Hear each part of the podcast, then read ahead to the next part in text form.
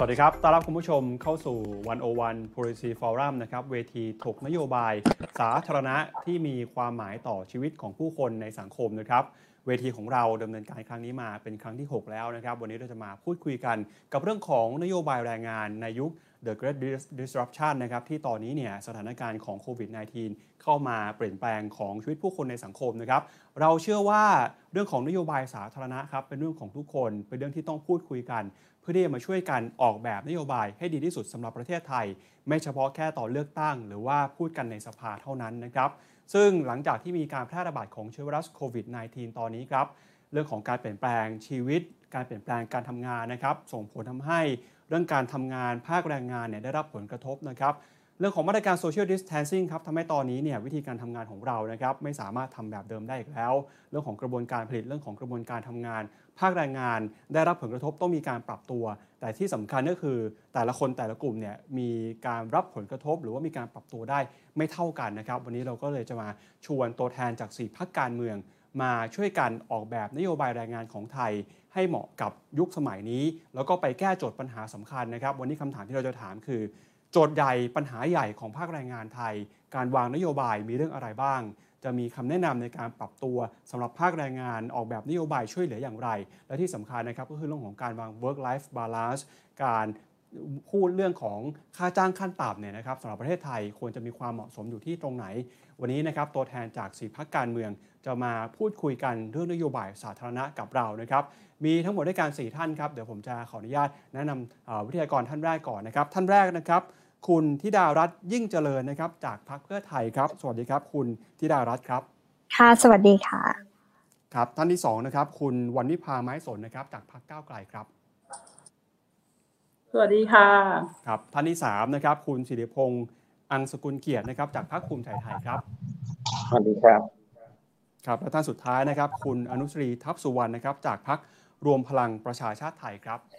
สวัสดีค่ะ ครับแล้วก็วันนี้นะครับผมจุรติขันติพโลนะครับจะรับหน้าที่เป็นพิธีกรเช่นเคยนะครับสำหรับประเด็นนะครับเรื่องโจทย์ความท้าทายของภาคแรงงานไทยในยุคที่เทคโนโลยีเนี่ยเข้ามามีส่วนมีบทบาทมากขึ้นหลังจากโควิด -19 นะครับอยากจะชวนแต่ละท่านพูดคุยกันหน่อยฮะว่า ตอนนี้แต่ละท่านเนี่ยตีโจทย์เรื่องของนโยบาย ภาคแรงงานไทยยังไงบ้าง มองเห็นปัญหานะครับในเชิงเศรษฐกิจเชิงโครงสร้าง แล้วก็ปัญหาในภาคแรงงานยังไงนะครับเดี๋ยวจะเริ่มต้นกันกับคุณธิดารัตน์ก่อน คุณธิดารัตน์ยิ่งเจริญจากพรรคเพื่อไทยนะครับเชิญคุณธิดารัตน์เลยครับ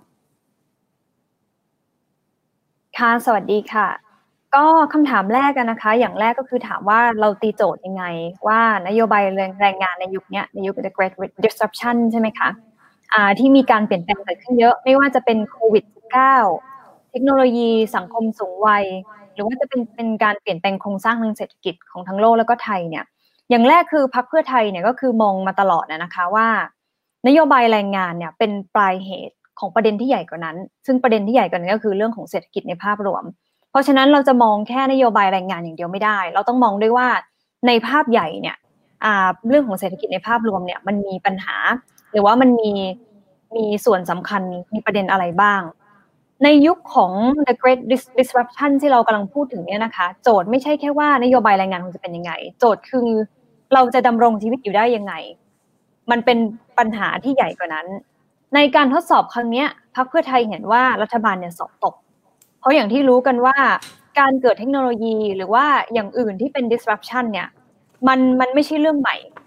คือสังคมเนี่ยรู้กันอยู่แล้ว ทั้งโลกเนี่ยรู้กันอยู่แล้วว่าเทคโนโลยีเนี่ยมาแน่นอน จะเกิด disruption อันนี้ขึ้นแน่นอน ซึ่งอันเนี้ยถ้ารัฐบาลไทยมีเวลาในการเตรียมตัว 6 ปี หรือว่ามากกว่านั้นเนี่ยตามที่เราเห็นเนี่ยเราคิดว่ารัฐบาลไทยไม่ได้เสริมสร้างความแข็งแกร่ง หรือความแข็งแรงให้กับโครงสร้างเศรษฐกิจของประเทศไทย ในการที่จะตอบรับการเกิดความเปลี่ยนแปลงในเทคโนโลยีเทคโนโลยีในครั้งนี้ขึ้นโควิดเนี่ยทำให้การนำเทคโนโลยีมาใช้เนี่ยถือว่าเป็นการนำมาใช้ให้เร็วขึ้น แต่ถามว่าไม่ช้าก็เร็วเนี่ยก็คือจะเกิดขึ้นอยู่ดี พอมันยิ่งเกิดขึ้นเร็วขึ้นแล้วเราเห็นว่ารัฐบาลเนี่ยไม่ได้ทำให้โครงสร้างของเศรษฐกิจเนี่ยรองรับตัวตรงนี้ได้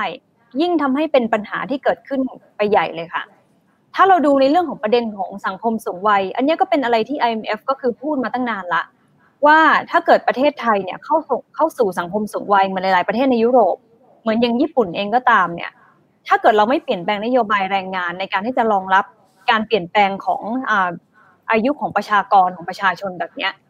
เขา IMF ก็เลยพูดว่าเนี่ย GDP แต่ละปีเนี่ยจะหายไปได้ถึง 0.75%ถ้าเกิดไม่มีการเปลี่ยนแปลง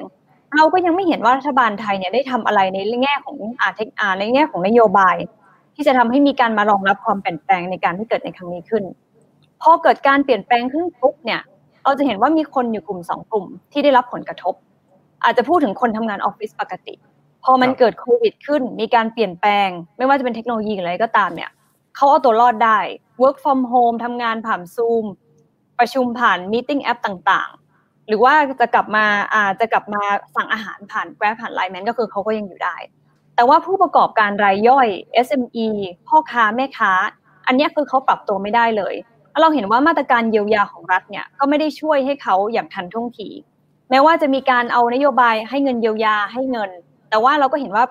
ปัญหาก็เยอะมาก ไม่ว่าจะเป็นระบบ ไม่ว่าจะเป็นความเชื่องช้า ไม่ว่าจะเป็นการที่ไม่ถึงจุดคนจนจุดจุดของกลุ่มคนที่ได้รับปัญหาจริง ๆ แม้ว่าอันนั้นจะเกิดขึ้นแล้วสุดท้ายเนี่ยพยายามแก้ไขปัญหาในเรื่องของนโยบายในระยะสั้น แต่ปัญหา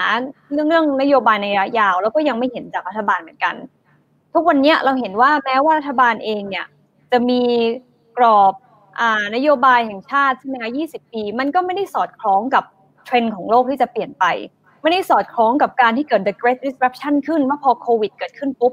มันไปสอดคล้องตรงนี้ยังไง เราเห็นว่ารัฐบาลเนี่ยยังไม่มีการตอบโจทย์ตรงนี้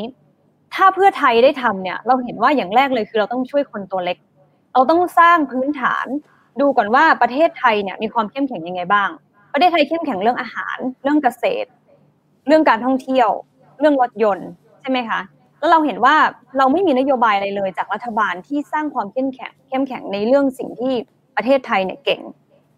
อย่างจีนเนี่ยพอเกิดโควิดขึ้นปุ๊บเนี่ยเขาประกาศก่อนเลยว่า มีนโยบายให้มีการจ้างงานดิจิตอลหนึ่งร้อยวันหนึ่งล้านตำแหน่งแล้วก็มีการลดภาษีให้บริษัทด้วย ว่าถ้าเกิดถ้าคุณจ้างคนเนี่ย เราจะลดเราจะลดภาษีให้ราะว่าเป็นการช่วยให้คนที่ตกงานเนี่ยสามารถเข้าไปสู่การเปลี่ยนผ่านในการทำงาน ในอ่าในอะไรที่เกี่ยวกับดิจิตอลได้มากขึ้นเทคโนโลยีได้มากขึ้น อันนี้ก็คือเป็นอีกหนึ่งตัวอย่างที่ดี เราเห็นว่า SME หรือผู้ประกอบการรายย่อยเนี่ยควรจะมีนโยบายในการช่วยเหลือ ซึ่งพรรคเพื่อไทยก็พูดมาตลอด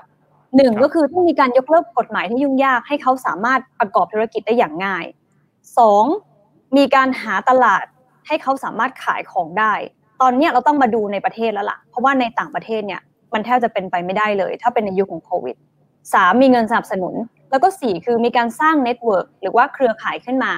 เพื่อจะให้กลุ่ม กลุ่มคนตัวเล็กตัวน้อยเหล่านี้สามารถมีอำนาจต่อรองในตลาด แล้วก็กลุ่มทุนที่ใหญ่ได้ ซึ่งอันนี้ก็คือเป็นสิ่งที่พรรคเพื่อไทยเนี่ยให้มาตลอด เพราะฉะนั้นสรุปก็คือเรามองว่านโยบายแรงงานเนี่ยเป็นเป็นแค่เป็นผลของนโยบายเศรษฐกิจทั้งหมด ซึ่งอันเนี้ยเราเห็นว่ากลุ่มคนที่รับผลกระทบจริงๆที่เขาช่วยเหลือตัวเองแล้วเอาตัวเองให้รอดไม่ได้เนี่ย ควรจะรับการช่วยเหลือ ไม่ใช่แค่ในระยะสั้นแต่เป็นระยะยาวด้วยค่ะ ครับในเรื่องของการเยียวยาครับ คุณ ธิดารัตน์บอกว่าการเยียวยาก็ยังไม่พอนะครับ ถ้าหากว่าในระยะสั้นเราจะมาคุยเรื่องการเยียวยากันก่อนครับ คิดว่าจะทำอะไรเพิ่มเติมได้บ้างจากตอนนี้ครับ คือตอนนี้เรามองว่านโยนโยบายที่รัฐบาลเราทำทำออกมาเนี่ยค่ะ เราไม่ได้ให้ความช่วยเหลือเท่าที่อ่าถ้ามากเท่าที่ควรกับคนที่รับผลกระทบจริง ๆ อย่างที่เรามองว่าผู้ประกอบการเนี่ย คือเขาเขาอยู่ไม่ได้แล้วอีกวันหนึ่งสิ่งที่แรกที่รัฐบาลควรจะทำเลยก็คือควรจะสอน อาจจะจ้างจ้างผู้ประกอบการหรืออะไรไปเรียนด้วยซ้ำว่าถ้าเกิดคุณไม่มีเงินเลยหรือคุณมีเงินน้อยมากเนี่ย คุณจะใช้ประโยชน์จากเทคโนโลยี หรือใช้ประโยชน์จากระบบออนไลน์ได้ยังไง ไม่ใช่อ่าไม่ใช่แค่มองว่าอ่าให้เงินไปต่อในอาชีพที่คุณทำมาอยู่แล้ว เพราะว่าถ้าโควิดเปลี่ยนแปลงไปเนี่ยอาชีพหลาย ๆ อย่างเนี่ยก็คือจะหายไปเลยและอาชีพหลาย ๆ อย่างก็คือจะเปลี่ยนไปหมดเลย ตลาดงานการจ้างงานทุกอย่างจะเปลี่ยนไปหมดเลยเพราะเพราะฉะนั้นอันเนี้ยก็คือควรจะเป็นการที่ช่วย ให้เขาสามารถอยู่ได้ แม้ว่าจะมีการเปลี่ยนแปลงของตลาดแรงงาน หลังจากโควิดไปแล้วค่ะ แรกนี้นะครับ คุณธิดารัตน์ยิ่งเจริญจากพรรคเพื่อไทยนะก็ได้พูดประเด็นที่ประเมินกันกับการทำงานของรัฐบาลเนี่ยคุณธิดารัตน์เขาบอกว่า รัฐบาลเนี่ยถือว่าสอบตกเลยนะฮะเพราะว่าการตอบสนองเนี่ยไม่เป็นไปอย่างทันท่วงที แล้วก็มีหลายเรื่องครับที่เห็นสัญญาณมาก่อนหน้าโควิดแล้ว พอเจอโควิดเนี่ยก็ไม่สามารถรับมือได้ทันนะครับ ทางฝั่งของพรรคเพื่อไทยก็มีการเสนอนโยบายที่จะเรื่องของช่วยในการยกเลิกกฎหมาย เรื่องการอำนวยความสะดวกนะครับสร้างความเข้มแข็ง แล้วก็มีการหาตลาดหาเครือข่ายมาช่วยคนที่ได้รับผลกระทบในตอนนี้นะครับเดี๋ยวมาคุยกันต่อนะครับกับคุณวันวิภานะครับจากพรรคก้าวไกลกันบ้างฮะในเรื่องของโจทย์ แรงงานไทยครับ ตอนนี้ประเมินยังไงบ้างครับ มีเรื่องไหนที่น่าเป็นห่วงเราคิดว่าจะทำอะไรได้บ้างครับครับงานไทยที่น่าเป็นห่วงขนาดนี้นะคะ ไม่ว่าคือไม่ว่าระบบงานจะเปลี่ยนไปทางด้านไหนเนี่ย แต่มันมีสิ่งพื้นฐานที่ทุกคนต้องได้รับนั่นก็คือค่าจ้างที่เหมาะสมและชั่วโมงการทำงานที่มันไม่เยอะเพื่อสอดคล้องกับไอ้โลกที่เทคโนโลยีกำลังจะเข้ามานะคะ ส่วนการแก้ปัญหาของรัฐบาลเนี่ยยังยังล่าช้าซ้ำซ้อน แล้วก็ไม่ตอบโจทย์ค่ะ เพราะว่าช่วงก่อนหน้าที่จะเกิดสถานการณ์โควิด -19 เนี่ย มีอัตราการเลือกจ้างที่สูงมาก แต่รัฐบาลก็ยังนิ่งเฉยไม่ได้มีมาตรการใดครับๆออกมานะคะหนำซ้ำเจ้ากระทรวงแรงงานยังคงมอง แต่อัตราเกิดของโรงงานมากกว่าอัตราการเลิกจ้างนะคะเพราะข้อซ้ำกำซัดได้รับเงินเยียวยาแต่ก็ตก คือตกหล่นเข้าไปอีกเนี่ยจำนวนมาก เพราะว่ารัฐไม่มีหลักเกณฑ์ที่ไม่ชัดเจนคือความไม่ล่วงหน้าและความที่ไม่เข้ากับเกณฑ์ก็เลยทำให้มีคนตกหล่นแรงงานหลายรายก็ต้องกู้เงินนอกระบบมีหลายคนที่ต้องกลายเป็นคนไร้บ้าน และโอกาสที่เข้าเป็นคนไร้บ้าน โดยถาวรก็มีเป็นสูงช่วงโควิดมีหลายประเทศนะคะ ที่เขาออกมาตรการหรือทำ MOU ร่วมกับบริษัทต่างๆค่ะ เช่นหากไม่มีการเลิกจ้างแรงงาน ทางภาครัฐเนี่ยก็จะลดหย่อนภาษี หรือลดหย่อนการจัดเก็บอื่น ๆ ให้ในหลายประเทศก็ทำลักษณะนี้อยู่นะคะ แต่จะเห็นได้ว่าประเทศไทยเราไม่มีมาตรการอะไรออกมาเลย นอกจากช่วยเหลือหรืออุ้มหุ้นกู้ให้กับบริษัทใหญ่ ๆ หลายแสนล้านนะคะ ในขณะที่บริษัท SME รายเล็กรายย่อยเนี่ย ก็จะอยู่ไม่ได้ก็จะมีการหยุดงานเลิกจ้างกันเป็น ปัญหาตามมา แล้วไม่ว่าจะด้วยเหตุผลโควิด หรือเรื่องเศรษฐกิจก่อนหน้าโควิดก็ดีนะคะ แต่มีการผลักภาระและยังมีการผลักภาระให้กับประกันสังคมอีกในส่วนของกระทรวงแรงงานนะคะ ซึ่งทำให้คนที่ควรได้รับเนี่ยกลับกลายเป็นว่าคนที่ศักยภาพดันไปใช้เอ่อกฎกระทรวงแล้วก็จ่ายให้ประกันสังคมจ่าย บางคนฉวยโอกาสนะคะให้ลูกจ้างทำงาน แต่ก็ให้ไปรับเงินที่ ประกันสังคมก็มี อันนี้เราก็ต้องมาตามด้วยความที่มันไม่รอบครอบแล้วมันไม่รัดกลุ่มเนี่ยก็ต้องมาคอยเช็คกันอีกและอีกอย่างหนึ่งเนี่ย ถ้ายังเป็นอย่างนี้ต่อไปเรื่อยๆคือ ระบบประกันสังคมก็อาจจะมีสิทธิ์ที่จะลงได้เพราะว่ากองทุนประกันว่างงานไม่ได้มีมากมายขนาดนั้นนะคะ อีกอย่างหนึ่งเนี่ยถ้ามีโอกาสหรือนำเสนอนโยบายนะคะ ตามโจทย์ที่คุณว่ามาเมื่อกี้แล้ว ก็คือ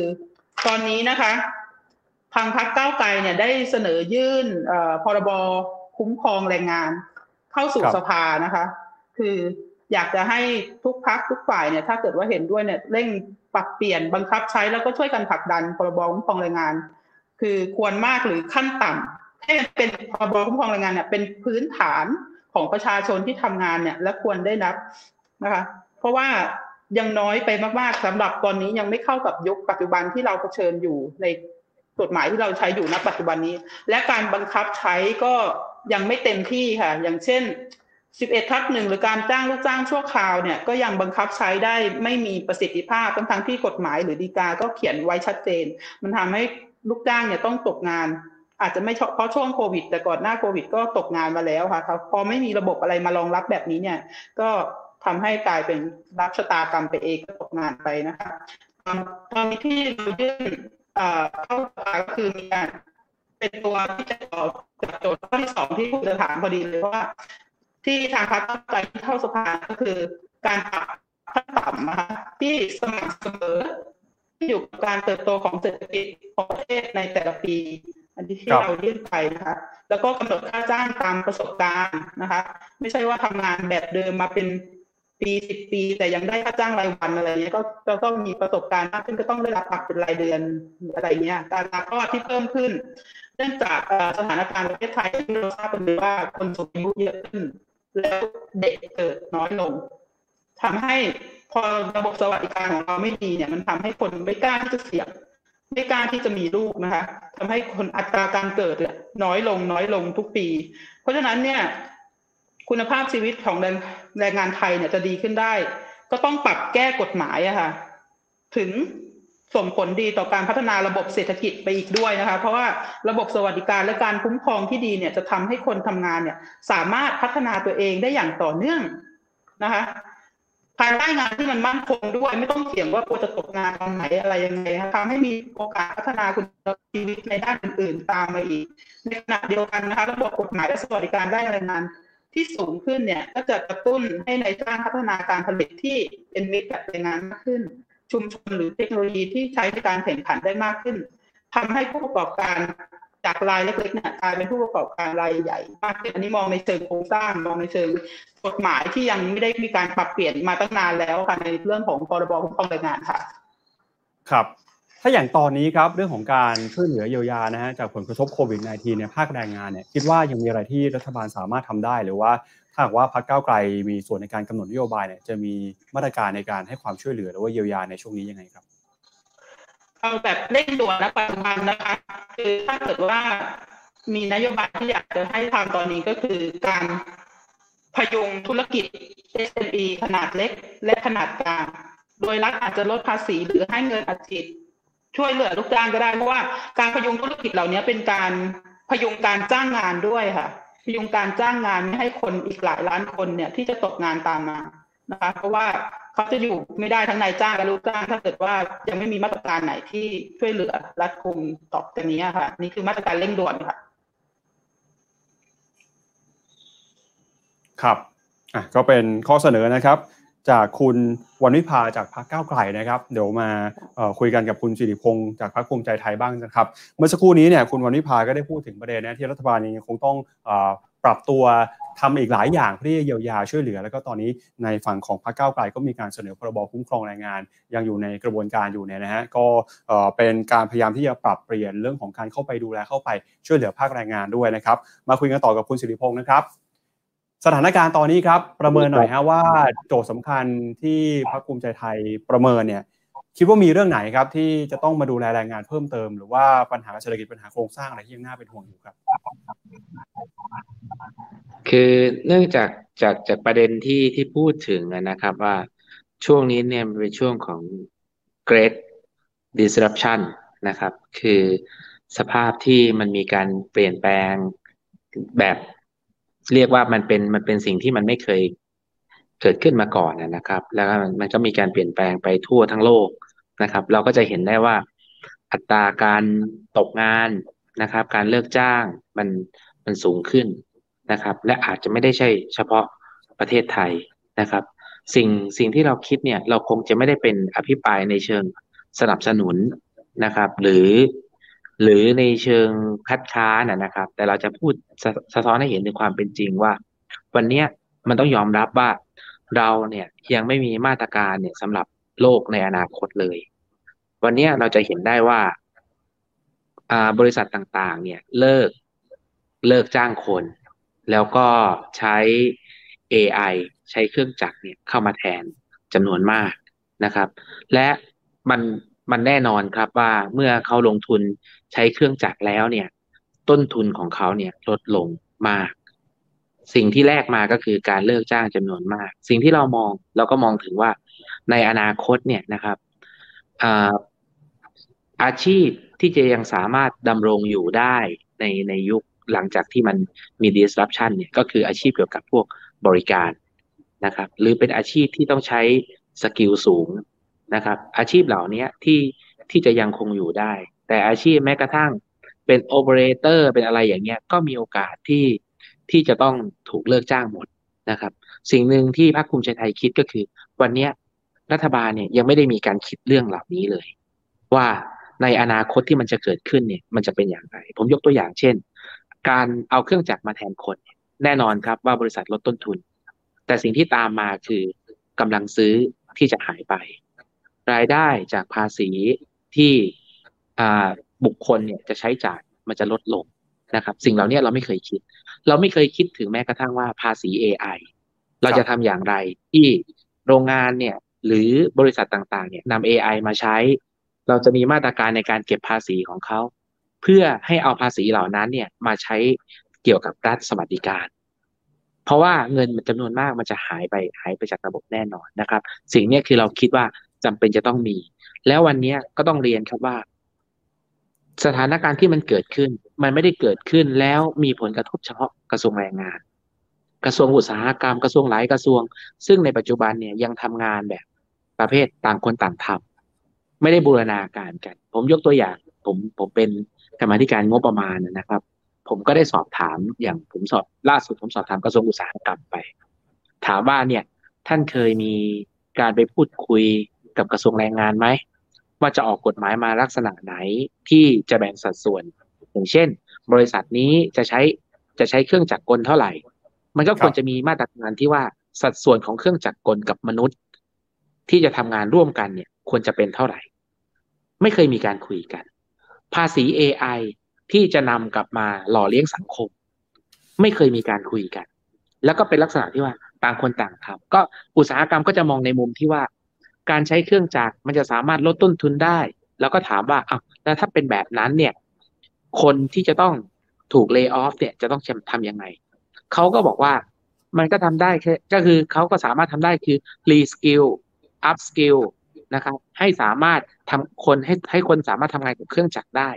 ซึ่งเราก็เห็นว่าคำตอบแบบเนี้ย มันไม่ถูกต้อง ครับ เพราะสมมุติว่าเราจ้างพนักงานเนี่ยร้อยอัตรา นำเครื่องจักรเข้ามาทดแทน มันเป็นไปไม่ได้หรอกครับ ที่เมื่อมีเครื่องจักรมาทดแทนแล้วเนี่ย แรงงานทั้งร้อยอัตราจะยังคงอยู่ คนที่ถูก reskill คนที่ถูก upskillแล้วจะสามารถทำงานกับเครื่องจักรได้อาจจะมีเพียงสิบยี่สิบหรือสามสิบเปอร์เซ็นเท่านั้น แต่คนอีกจำนวนหนึ่งที่จะต้องถูก lay off นะครับ วันนี้ผมเห็นหลายบริษัทที่เขาเตรียมจะ lay off พนักงานออกนะครับ แล้วเขาก็ มีการเตรียมความพร้อม โดยการที่เอาพนักงานของเขาเนี่ยมา reskill ใหม่ ยกตัวอย่างอย่างเช่น ธนาคารนะครับ ธนาคารบางธนาคารที่ปัจจุบันเนี่ยมันมาดิจิตอลเต็มที่ละคนไม่เดินไปแบงก์ละนะครับ คนไม่เดินไปแบงก์ละแล้วก็แล้วก็คนใช้โทรศัพท์มือถือละซึ่งผมคิดว่าสถาสถานการณ์แบบนี้สภาพการแบบเนี้ยใครเป็นรัฐบาลโดนเหมือนกันแน่นอน โดนเหมือนกันแน่นอนคือดิจิตอลเข้ามาแทน manual เขาก็มีการ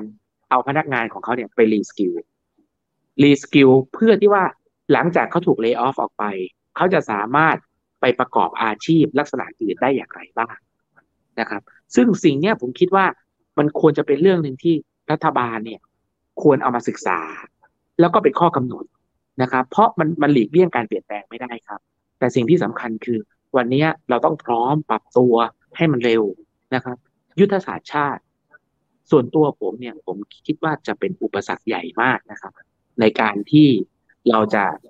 เราจะปรับตัวให้ทันกับโลกยุคใหม่ที่ที่กำลังเข้ามา เพราะสิ่งที่ผมพูดเมื่อสักครู่เนี่ย ในยุทธศาสตร์ชาติแทบไม่มีเลย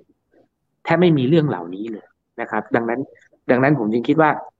สิ่งที่รัฐบาลยังขาดอยู่ในวันนี้คือการมองการมองโลกในระยะที่ยาวขึ้นครับ ครับถ้าหากว่าเราจะวางยุทธศาสตร์ชาตินะครับ โดยเอาภาคแรงงานเนี่ยมาเป็นสมการสำคัญในการกำหนดนโยบายในการกำหนดอนาคตนะครับ คิดว่าเราจะวางยุทธศาสตร์ชาติที่คำนึงถึงภาคแรงงานได้ยังไงครับ คืออย่างอย่างที่ผมได้เรียนไปเมื่อสักครู่นะครับ มันต้องมามองในมิติที่ว่าคนกับเครื่องจักรเนี่ยจะสามารถอยู่ร่วมกันได้อย่างไร แรงงานประเภทไหนบ้างนะครับ ที่ที่ที่ตลาดเป็นที่ต้องการนะครับ แล้วเรามีความจำเป็นนะครับ ที่จะต้อง เหมือนกับว่ามันถ้าจะพูดถึงการการวาง หรือว่าการปรับพื้นฐานเนี่ยมันจะต้องไปมองตั้งแต่ระดับของการศึกษาเลย ค่านิยมในการศึกษาก็จำเป็นจะต้องเปลี่ยน ในยุคหนึ่งที่ผ่านมา เรามักจะนิยมที่ว่านิยมคนที่จบปริญญาตรี จบปุ๊บก็อ่าเรียนต่อโทเลย ยังไม่มีงานทำก็เรียนต่อเอกไปเลยสิ แต่เรากับให้คุณค่าของคนที่จบอาชีวะเนี่ย ว่าเป็นเหมือนกับว่าเป็น เหมือนกับเป็นวุฒิอนุปริญญา คือดูวุฒิต่ำกว่า เกณฑ์ในการรับเงินเดือนก็ต่ำกว่านะครับ เหมือนกับว่าเป็นคนถ้าคนเรียนไม่ดีคุณก็ไปเรียนอาชีวะสิทั้งๆทที่จริงเนี่ย ผมเชื่อว่าในโลกโลกในอนาคตเนี่ย อาชีพที่จะอยู่ได้เนี่ยคืออาชีพที่คือสายอาชีวศึกษา วันเนี้ยเราจะเห็นเด็กจบปริญญาตรี หรือเด็กไปเรียนปริญญาตรีจำนวนมากเลยนะครับ ที่เข้าไปเรียนมหาวิทยาลัย แล้วก็ยังไม่รู้ว่าจบมาจะเป็นอะไร วันเนี้ย เราเห็นคนจบปริญญาตรีจำนวนมากเลย แล้วก็ไม่รู้จะทำงานอะไร เพราะว่าเขาไม่เคยรู้เลยว่า ชีวิตเขาเนี่ยควรจะต้องเดินไปทางไหน คือถ้าพูดถึงจะปรับจะวางแผนเนี่ยผมเชื่อว่ามันจำเป็นจะต้องให้เด็กๆ เนี่ยเขามีทักษะได้สามารถสามารถเรียนรู้สามารถหาตัวตนของเขาเนี่ย ตั้งแต่มัธยมเลยด้วยซ้ำนะครับ แล้วทีนี้ผมก็จะขอพูดในกรณีของของโควิดสักนิดหนึ่งนะครับ ของโควิดสักนิดหนึ่งก็คือ เพราะว่าสุดท้ายเนี่ยเดี๋ยวท่านท่านพิธีกรก็ต้องถามอยู่แล้ว ถามอยู่แล้วว่าว่าเราเนี่ยจะมีมาจะเสนอมาตรการอะไรในระยะสั้นถูกไหมฮะ คือผมก็ต้องเรียนว่าที่ผ่านมาเนี่ยนะครับ ผมเชื่อว่ารัฐบาลเนี่ยแก้ปัญหาหลายอย่างได้ ค่อนข้างถูกทาง เร็วช้านี่อีกเรื่องนะครับ เร็วช้านี่อีกประเด็นหนึ่งนะครับ แต่แน่นอนว่าถ้าช้าเนี่ยมันไม่ดี ถ้าช้าเนี่ยเท่ากับไปซ้ำเติมสถานการณ์ แต่ถามว่าถูกทางไหมนะครับ ในอย่างหนึ่งสำหรับภาคธุรกิจก็คือเงินหมุนเวียน ในสภาพที่เกิดโควิดเนี่ยคนไม่ไปไม่มา ไม่ซื้อไม่ขาย สิ่งที่เขาต้องการก็คือเงินกู้ระยะยาว อัตราดอกเบี้ยต่ำเพื่อจะสามารถหล่อเลี้ยงธุรกิจได้นะครับ ในการอุ้มอ่าอย่างเช่น หลายท่านอาจจะบอกว่าเขาอุ้มสถาบันการเงิน เขาอุ้มสถาบันการเงินทำไมต้องไปช่วยสถาบันการเงิน แต่สำหรับผมเนี่ยผมมองว่าสิ่งนี้เป็นสิ่งที่ถูกต้อง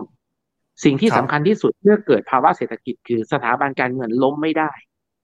สถาบันการเงินล้มไม่ได้สถาบันการเงินไม่ได้มีหน้าที่เฉพาะปล่อยกู้ครับสถาบันการเงินมีหน้าที่รับฝากเงินด้วย ครับมีเคยมีแม่บ้านมาถามผม ผมก็ถามว่าน้างั้นผมถามน้าหน่อยว่าน้ามีเงินฝากแบงค์ไหมเขาบอกมี ผมถามแล้วถ้าแบงค์ล้มน้าทำไงทำอะไรไม่ได้ ถูกไหมครับ ฉะนั้นสิ่งหนึ่งก็คือสถาบันการเงินจะต้องอยู่ เพราะว่าไม่อย่างนั้นเนี่ย มันจะซ้ำกับต้มยำกุ้งเลย คือเริ่มล้มจากสถาบันการเงินนะครับ นโยบายประกันสังคม ผมมองว่าน้อยเกินไป นโยบายทางประกันสังคม น้อยเกินไป ช่วยภาคแรงงานน้อยเกินไป นโยบายด้านประกันสังคมจะต้องมีช่วยมีการช่วยภาคแรงงานมากกว่านี้นะครับครับ นโยบายในการช่วยผู้ประกอบการนะครับ อย่างที่อย่างที่หลายท่านว่าต่างประเทศทำประเทศไทยมีนะครับ ประเทศไทยตอนเนี้ยบริษัทที่ไม่ได้เลิกจ้างงาน สามารถ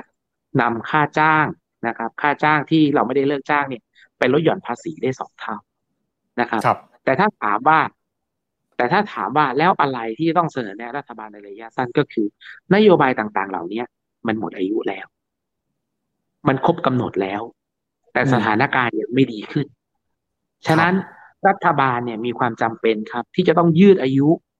นโยบายเหล่านี้ออกไปนะครับ อย่างเช่นไม่ว่าจะเป็นนโยบายเรื่องเกี่ยวกับประกันสังคมที่จะชดเชย ทั่วถึงไม่ทั่วถึงมาดูกันมาแก้ปัญหานะครับ แต่สิ่งที่ท่านควรจะต้องทำเลยคือ ต้องยืดอายุออกให้เขานโยบายในการช่วยผู้ประกอบการต่าง ๆนะครับถถามว่าทำไมต้องช่วยผู้ประกอบการ เพราะผู้ประกอบการคือการจ้างงาน ถ้าผู้ประกอบการไปรอด แรงงานไปได้นะครับครับยกตัวอย่าง เช่น ผู้ประกอบการโรงแรมวันนี้ผู้ประกอบการโรงแรมเนี่ย ถือว่าถือว่าเป็นกลุ่มเปราะบาง ที่ได้รับผลกระทบมาก ๆ เลยนะครับ ก่อนหน้านี้ก่อนจะมีโควิด ผู้ประกอบการโรงแรมเนี่ยอาจจะจ่ายค่าไฟเป็นลักษณะเหมาจ่าย ยกตัวอย่างอย่างเช่น เต็ม capacity เนี่ยนะครับ ก็อาจจะเหมาจ่ายสักเจ็ดสิบเปอร์เซ็น เพราะมันจะมีช่วงไฮช่วงโลแล้วแต่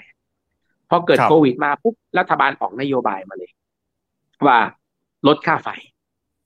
คุณไม่มีลูกค้า คุณถูกสั่งปิดไม่สั่งปิด คุณไม่ต้องจ่ายสามเดือนสามเดือน พอมาถึงวันนี้ครบสามเดือนแล้ว ปรากฏว่าต้องมาเหมาจ่ายอีกเจ็ดสิบเปอร์เซ็นเหมือนเดิม ลูกค้ามาหรือยังยังลูกค้าก็ยังไม่มา เนี่ย คือสิ่งที่นโยบายเป็นนโยบายที่รัฐบาลเนี่ย จะต้องยืดอายุ ถ้าถามว่าเร็วที่สุดด่วนที่สุดต้องทำอย่างไร ต้องมาทำเรื่องนี้ก่อนครับ ได้ครับอ่าก็เป็นข้อเสนอจากคุณสิริพงศ์นะฮะที่ผ่านมามองรัฐบาลทำถูกทางแล้ว แต่ตอนนี้เนี่ยหลายนโยบายหมดอายุไปแล้วนะฮะต้องต่อเนื่องไปต่อเพื่อที่จะเข้าไปช่วยเหลือผู้ที่ได้รับผลกระทบจากโควิด -19 นะครับแล้วก็มีการพูดถึงแผนยุทธศาสตร์ชาติด้วยนะที่เอาเรื่องของเทคโนโลยีแล้วก็ภาคแรงงานเนี่ยมาหาจุดสมดุลกัน แล้วก็มาช่วยพัฒนาทักษะฝีมือแรงงาน ในการช่วยจะสร้างทางออกให้กับภาคแรงงานด้วยนะครับ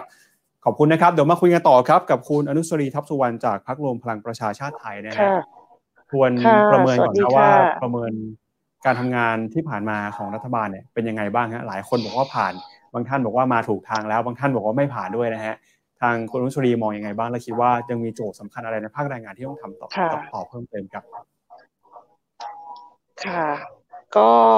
อันดับแรกตามที่ทางคุณป๊อบถามมานะคะ ดิฉันถือว่ารัฐบาลสอบผ่านนะคะ ไม่ไม่ได้เออเป็นการอวยกัน แต่ดิฉันถือว่าโควิด -19 เนี่ยถือเป็นโจทย์ยากสำหรับทุกประเทศ การที่ประเทศไทยเราเนี่ยประคองตัวมาได้ขนาดนี้ด้วยการที่ใช้จุดแข็งด้านสุขภาพก่อนเนี่ย ดิฉันคิดว่าเราน่าจะมาถูกทาง อันนี้เป็นอันดับแรกก่อน เพราะถ้าคนป่วยทั้งประเทศเนี่ยเศรษฐกิจไปไม่ได้แน่นอน นะคะ เราต้องป้องกันจนคนแข็งแรง คนรอดก่อน คนแข็งแรงประเทศชาติถึงจะเข้มแข็ง แล้วก็ที่ผ่านมาเนี่ยในช่วงระหว่างที่เป็นช่วงที่พีคของช่วงโควิดเนี่ยเราก็เยียวยาด้วยมาตรการช่วยเหลือคนกลุ่มต่างๆก่อน อย่างเช่นถ้าเป็นคนที่ตกงานว่างงานในระบบประกันสังคมอย่างเงี้ยนะคะ แล้วเขาอยู่นอกระบบก็มีกองกระทรวงการคลังช่วย ถ้าในระบบก็ทางกระทรวงแรงงานช่วย ถ้าเป็นกลุ่มเปราะบางไม่ว่าจะเป็นผู้พิการผู้สูงอายุเนี่ยก็มีกระทรวงพมช่วย ซึ่งช่วงวิกฤตช่วงนั้นเนี่ย เราเราก็คงไม่คิดว่าจะให้ประเทศไทยวิ่งนำใคร เอาเป็นว่าเราประคองตัวไม่ให้ล้ม แล้วเดินต่อไปให้ได้เนี่ย ดิฉันคิดว่าเราน่าจะโชคดีกว่าหลายประเทศมากในโลก ดิฉันคิดว่าเราจะทำอะไรได้อีกเนี่ย จากตรงนี้เนี่ยนะคะ เราต้องจากจุดนี้เราจะฟื้นฟู กลับมาให้เหมือนเดิมยังไง คนที่ตกงานจะให้มีงานทำยังไง อาชีพบางอย่างเนี่ยอาจจะกลับมาไม่ได้เหมือนเดิมนะคะ อะไรคืออาชีพทางเรื่องอื่นมีไหม ต้องทำยังไง หรือหางานเหล่านั้นจากแหล่งงานใด จับคู่ให้ได้ หรือเราจะให้ทุนเขายังไง ฝึกอาชีพให้พร้อมกับอาชีพใหม่ยังไง คือจากตรงช่วงนี้หลังโควิดเนี่ยนโยบายแรงงานตามโจทย์ที่ทางรายการบอกว่า ในยุคที่ถือว่าเทคโนโลยีเปลี่ยนโครงสร้างเศรษฐกิจใช่ไหมคะปัจจุดิฉันคิดว่าตอนนี้เราดูก่อนว่าทำยังไงให้คนมีงานทำมากที่สุด จะปรับคนให้เรียนรู้การใช้เทคโนโลยีอย่างไร คนต้องฉลาดกว่าหุ่นยนต์ แล้วก็ต้องใช้เทคโนโลยีให้เป็น ควบคุมได้ เราอย่าไปมองว่าหุ่นยนต์หรือเครื่องมือนวัตกรรมใหม่ๆเนี่ยมาแทนที่คน แต่เราจะต้องปรับคนให้ใช้เทคโนโลยีเพื่อทำงานให้ได้ ส่วนถ้าใครบางคนเนี่ยยังไม่สามารถที่จะปรับตนเองให้กับเทคโนโลยี กลุ่มเนี้ยเราก็ต้องมาดูว่าเราจะฝึกทักษะเขายังไง หรือความชำนาญ ของเขาที่มีอยู่เนี่ย เราจะทำยังไงให้มันปรับไปได้กับยุคอันเปลี่ยนใหม่ โดยการเป็นการลักษณะหาโอกาสในอาชีพของเขานะคะซึ่งเดี๋ยวดิฉันจะขออนุญาตกล่าวต่อไป ซึ่งตรงนี้เนี่ยสิ่งที่สำคัญที่ถ้าประเมินการทำงานของภาครัฐเนี่ยในเรื่องของสาธารณสุขนะถือว่าผ่านนะครับ แต่สำหรับภาคแรงงานคนที่อยู่ในภาคแรงงานเนี่ย ถือว่าผ่านไหมครับ ครับต้องปรับต้องปรับค่ะ เราต้องปรับช่วงนี้เป็นช่วงของการปรับ เราจะบอกว่าผ่านไม่ผ่าน ในช่วงที่เกิดโควิดไม่ได้ เพราะช่วงนั้นคือทุกคนต้องล้มลุกคุกคลาน เอาตัวให้รอดก่อน แม้กระทั่งสารประกอบการก็ยังต้องใช้เหตุสุดวิสัยในการปิดชั่วคราวเลย เพราะเพื่อที่จะคาดหวังว่าเมื่อสถานการณ์ดีขึ้น เขาจะได้กลับมาเดินต่อไปได้ แล้วในช่วงนั้นรัฐบาลก็ต้องเข้าไปเยียวยาฟื้นฟู แต่ตรงหน้าจุดนี้เนี่ย วันนี้เรากำลังจะมองว่าเราจะต้องปรับเพื่อให้เดินต่อไปข้างหน้ายังไง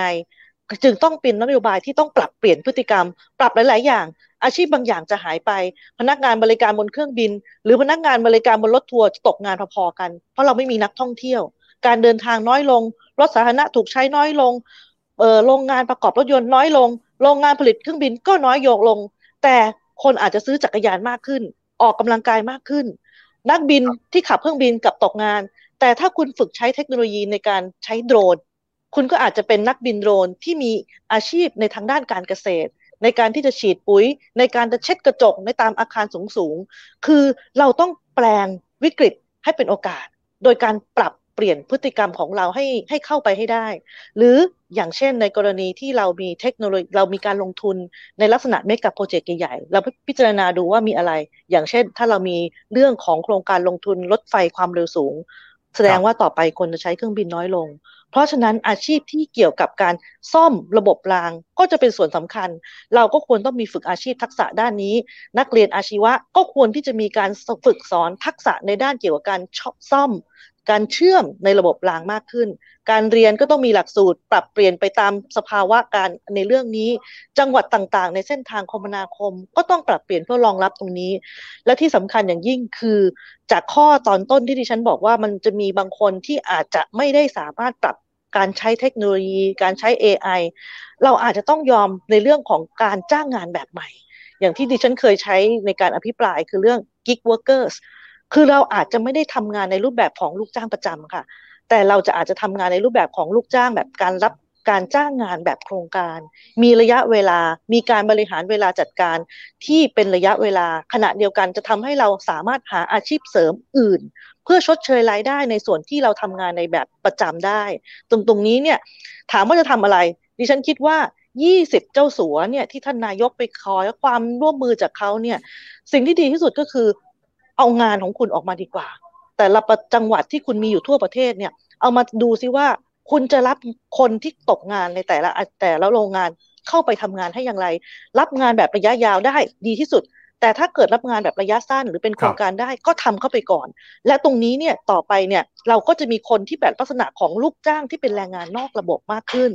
ซึ่งตรงนี้เนี่ยดิฉันจะมองว่าเพราะบางทีข้อข้อคำถามที่ได้รับมาข้างหน้าเนี่ยอาจจะไม่ได้อยู่ตอบจนจบ ก็ขอโอกาส ตอบตรงนี้ซึ่งมันเกี่ยวเนื่องกันก็คือว่า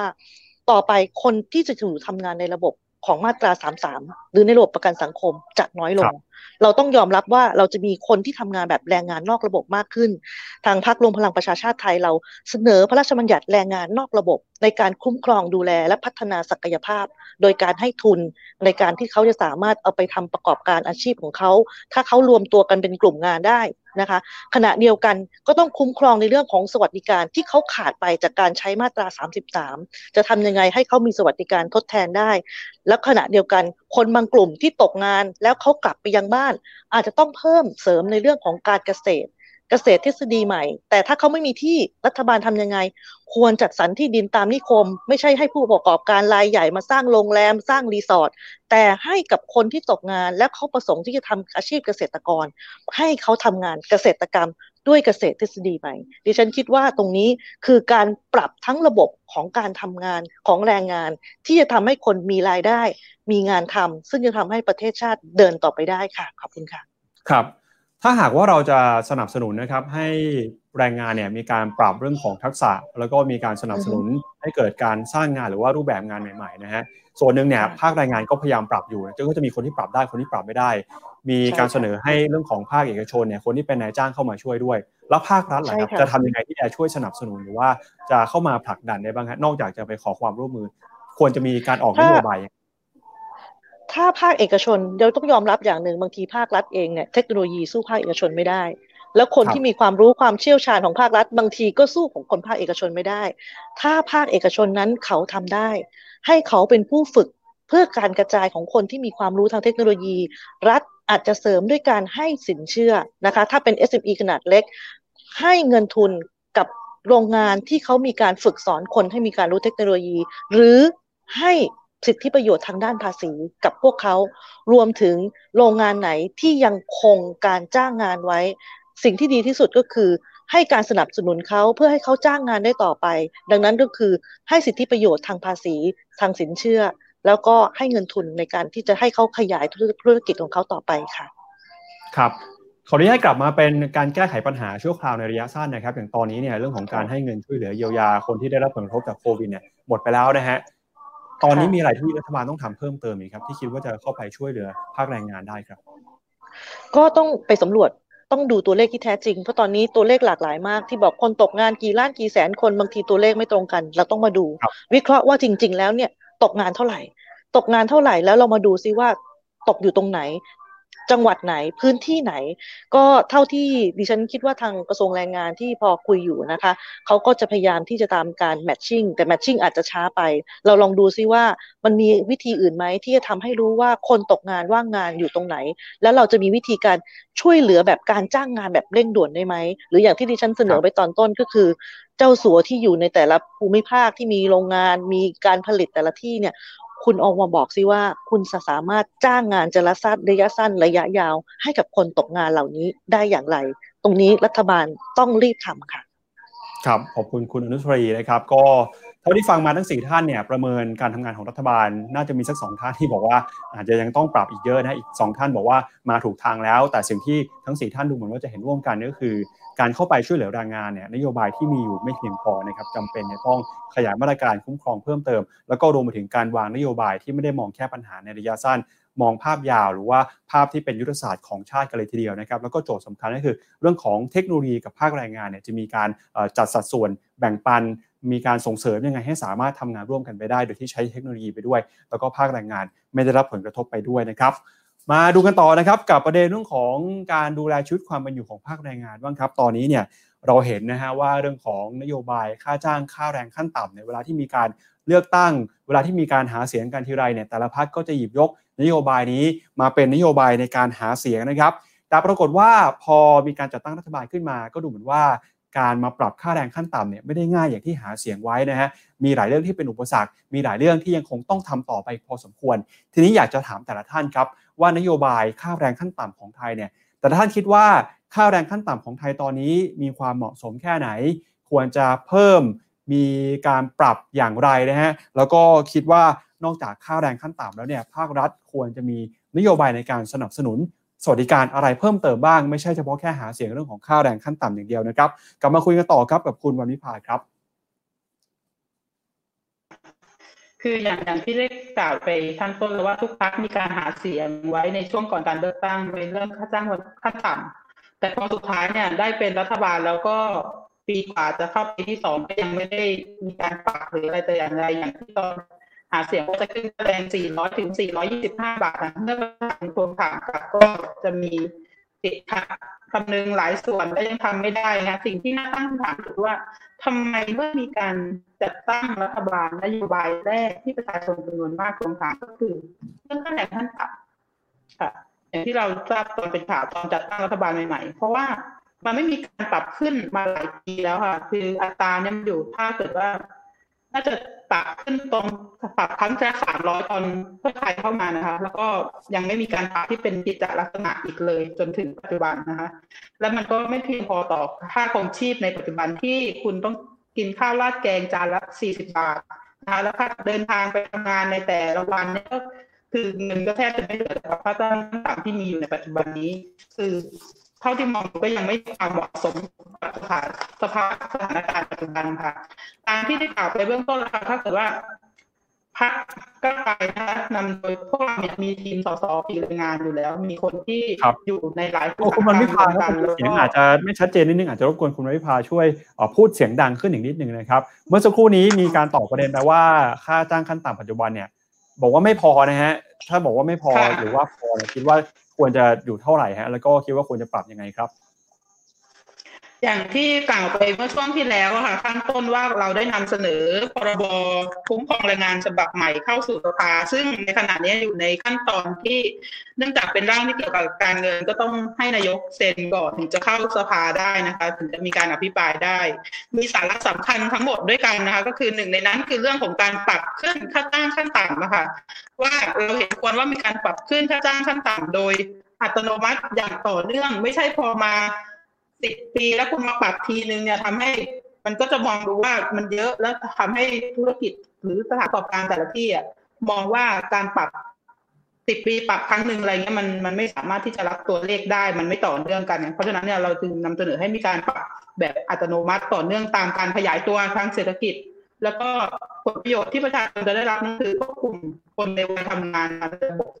ได้รับโดยตรงเลย แล้วก็อีก 40%ของแรงงานนอกระบบก็ได้รับผลประโยชน์โดยอ้อมด้วยเพราะว่าจะมีการเปลี่ยนผิดมากขึ้นนะคะ และสิ่งที่รัฐควรจัดให้ประชาชนทำงานอีกข้อ คู่ขนานไปกับค่าแรงขั้นต่ำนั่นก็คือ การกำหนดค่าจ้างตามประสบการณ์และมาตรฐานแรงงานค่ะ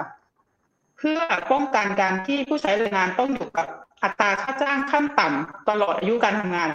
เข้าใจไหมคือ อย่างเช่นว่าเราทำงานแบบเดิมเรามีความเชี่ยวชาญมากขึ้นสิบปีหรือยี่สิบปีเนี่ย แต่ว่าค่าจ้างเขายังอยู่เป็นแค่รายวัน ยังไม่มีการปรับขึ้นเป็นรายเดือนหรือเป็นเป็นให้สอดคล้องกับการทำงานเขาเลย นอกจากผู้ใช้แรงงานในระบบนะคะคุณคนทำงานรุ่นใหม่ ก็น่าจะได้ประโยชน์จากสิ่งนี้ด้วย กลุ่มทุนก็ยังสามารถวางแผนระยะยาวเพื่อพัฒนาเทคโนโลยีได้ดีขึ้นอีกและ ยังสามารถสร้างมาตรฐานเพื่อให้กลุ่มทุนเนี่ยสามารถค้าขาย เติบโตได้ในระดับสากลด้วยเนี่ยคือพื้นฐาน เพราะว่าค่าจ้างขั้นต่ำอย่างที่ตอบไปค่ะในปัจจุบันนี้ก็ยังไม่ไม่ไม่สอดคล้องกับสภาวะปัจจุบันอย่างที่เราเห็นกันเพราะคนทำงานไม่ได้ทำงานแค่อย่างเดียวบางคนอาจทำงานในโรงงานก็ไม่พอเลิกงานไปขายของหรือแล้วก็พิเศษทำงานอย่างอื่นอีกเพื่อหาสิ่งต่างๆที่มันตกค่าใช้จ่ายนะคะน่าทำให้เห็นว่าครับคุณวันวิภาครับไทยเนี่ยครับคุณวันวิภาครับจาก สถานการณ์เศรษฐกิจปัจจุบันนะฮะถ้าหากว่าอยากจะมีการปรับเรื่องของค่าจ้างขั้นต่ำเนี่ยคิดว่าตัวเลขณวันนี้ค่าจ้างขั้นต่ำอยู่ที่เท่าไหร่ถึงจะเหมาะสมครับเพราะว่าตอนนี้เนี่ยค่าจ้างขั้นต่ำที่เฉลี่ยอยู่ที่ประมาณ 300 กว่าบาท 300 ต้นๆเนี่ยนะฮะถ้าจะให้อยู่ได้ในเศรษฐกิจตอนนี้คิดว่าควรจะเป็นเท่าไหร่ครับ คือถ้าจะให้อยู่ได้สั่งที่จะพักเราเสนอไปตั้งแต่แรกว่าคุณไม่ควรปรับทีเดียว ถ้าปรับปรับแบบก้าวกระโดดเนี่ย มันจะเป็นต้นทุนที่สูงมากถูกไหมคะควรปรับแบบสม่ำเสมอปีละกี่เปอร์เซ็นต์ก็ว่ากันไปตามเศรษฐกิจเนี่ยเพราะว่าถ้าเกิดมาปรับพลิกทีเดียวเนี่ยรัฐบาลก็มีปัญหาแน่ หรือเจ้าของประกอบการก็มีปัญหาแน่ๆค่ะ ถ้าการปรับมันเป็นปรับแบบก้าวกระโดดสิบปีครั้งห้าปีครั้งอะไรเงี้ยค่ะ มีมีตัวเลขในใจไหมครับว่าค่าจ้างขั้นต่ำนะวันนี้คนอยู่อยู่ที่ประมาณเท่าไหร่ครับ ณตอนนี้นะคะต้องต้องต้องดูที่ผู้นำแรงงานต่างๆ เขายื่นหนังสือให้กับรัฐบาลในทุกๆวันแรงงานนะคะว่าเขาต้องการค่าจ้างขั้นต่ำเท่าไหร่อะไรเงี้ยก็รัฐบาลก็น่าจะนำไปพิจารณาค่ะ ครับ ทีนี้ครับถ้าหากว่าเราจะมีการปรับค่าจ้างขั้นต่ำอย่างที่คุณวันวิภาเสนอไปก็คืออ่อปรับตามการฟื้นตัวเศรษฐกิจนะฮะจะปรับยังไงครับให้ทางภาคเอกชนเนี่ยสามารถอยู่ไปด้วยกันได้เอ่อภาคแรงงานได้ประโยชน์ด้วยแล้วก็ภาครัฐก็สามารถเอ่อเติบโตไปด้วยกันได้ครับ อย่างที่บอกแต่ตอนแรกว่าค่ะการปรับคือต้องค่อยๆ ปรับในแต่ละปีอะค่ะ ตาม GDP ครัหบรือตามเศรษฐกิจ อย่างที่คือถ้าเกิดว่าที่ไหนที่ไม่มีสหภาพแรงงานใช่ไหมถ้าบางที่มีสหภาพเขาก็จะมีการเจรจาต่อรองกันว่า ถ้าเกิดปีนี้กำไรดีธุรกิจดีอะคุณต้องปรับกี่เปอร์เซ็นต์กี่เปอร์เซ็นต์นั่นคือในโรงงานที่เขามีสหภาพ แต่ในที่ที่ไม่มีเนี่ยก็คือปรับตามประกาศของรัฐบาล แล้วก็ปรับตามนโยบายของรัฐบาล ซึ่งก็ต้องดูกันว่า จะปรับเท่าไหร่ เพราะฉะนั้นเราก็กลายกลายเป็นว่าการปรับค่าจ้างขั้นต่ำผูกไว้กับนักการเมืองหรือนักการเมืองค่ะไม่ได้ผูกไว้กับเศรษฐกิจหรือสถานการณ์ในประเทศเลยนะคะครับ นอกจากประเด็นเรื่องของค่าจ้างขั้นต่ำแล้วนะฮะเมื่อสักครู่นี้นะทางคุณเอ่อสิริพงศ์ก็มีการยกมือด้วยนะฮะอาจจะเห็นด้วยนะฮะเดี๋ยวเดี๋ยวคุยกับคุณวันวิภาให้ให้จบในประเด็นนี้ก่อนนะครับ เรื่องของค่ะเอ่อสวัสดิการเพิ่มเติมครับ นอกจากค่าจ้างขั้นต่ำแล้วเนี่ย คิดว่าภาครัฐควรจะเสนอสวัสดิการอะไรให้กับภาคแรงงานเพิ่มเติมอีกครับ ในเรื่องของการทำงานแรงงาน คือตอนนี้เนี่ยปัญหาที่ใหญ่ที่สุดของกระบวนการแรงงานจริง ๆ ก็คือการทำงานที่มันไม่มั่นคง มากกว่า ทุกคนอยากมีงานทำทุกคนอยากมีงานที่มั่นคง แต่ว่าด้วยข้อกำหนดคือมันมีการจ้างเหมาช่วงคราว ข้อกฎหมายยังมีช่องโหว่ว่าให้เวลาเลิกจ้างบริษัทรับเหมามาแล้ว พอเนี้ยเกิดโควิดเนี่ยส่งคืนส่งคืนแต่ก็ไม่ได้เป็นการเลิกจ้างก็กลายเป็นบาดเจ็บทั้งลูกจ้าง ทั้งนายจ้างนะคะในส่วนของคนรับงานมา ส่วนใหญ่เนี่ยจะใช้บริษัทซับคอนแทคเยอะค่ะ ในแต่ละสถานที่รับเหมาจ้างงานในแต่ละที่เนี้ยค่ะ คือทำให้แม้แต่มาตรา 11ทับหนึ่งที่เรามีอยู่มันก็ใช้ยังไม่ได้ผลดีเท่าที่ควรในเรื่องของการจ้างงานที่ไม่มีความเหลื่อมล้ำให้เสมอภาคกันเนี่ยเพราะว่าอย่างที่จ้างเข้ามาชั่วคราวเนี่ยอย่างบริษัทรับเหมางานก็จะจ้างในค่าแรงที่ถูกกว่า ที่เป็นลูกจ้างประจำอะไรเงี้ยค่ะ ได้สวัสดิการที่มันน้อยกว่า คือใน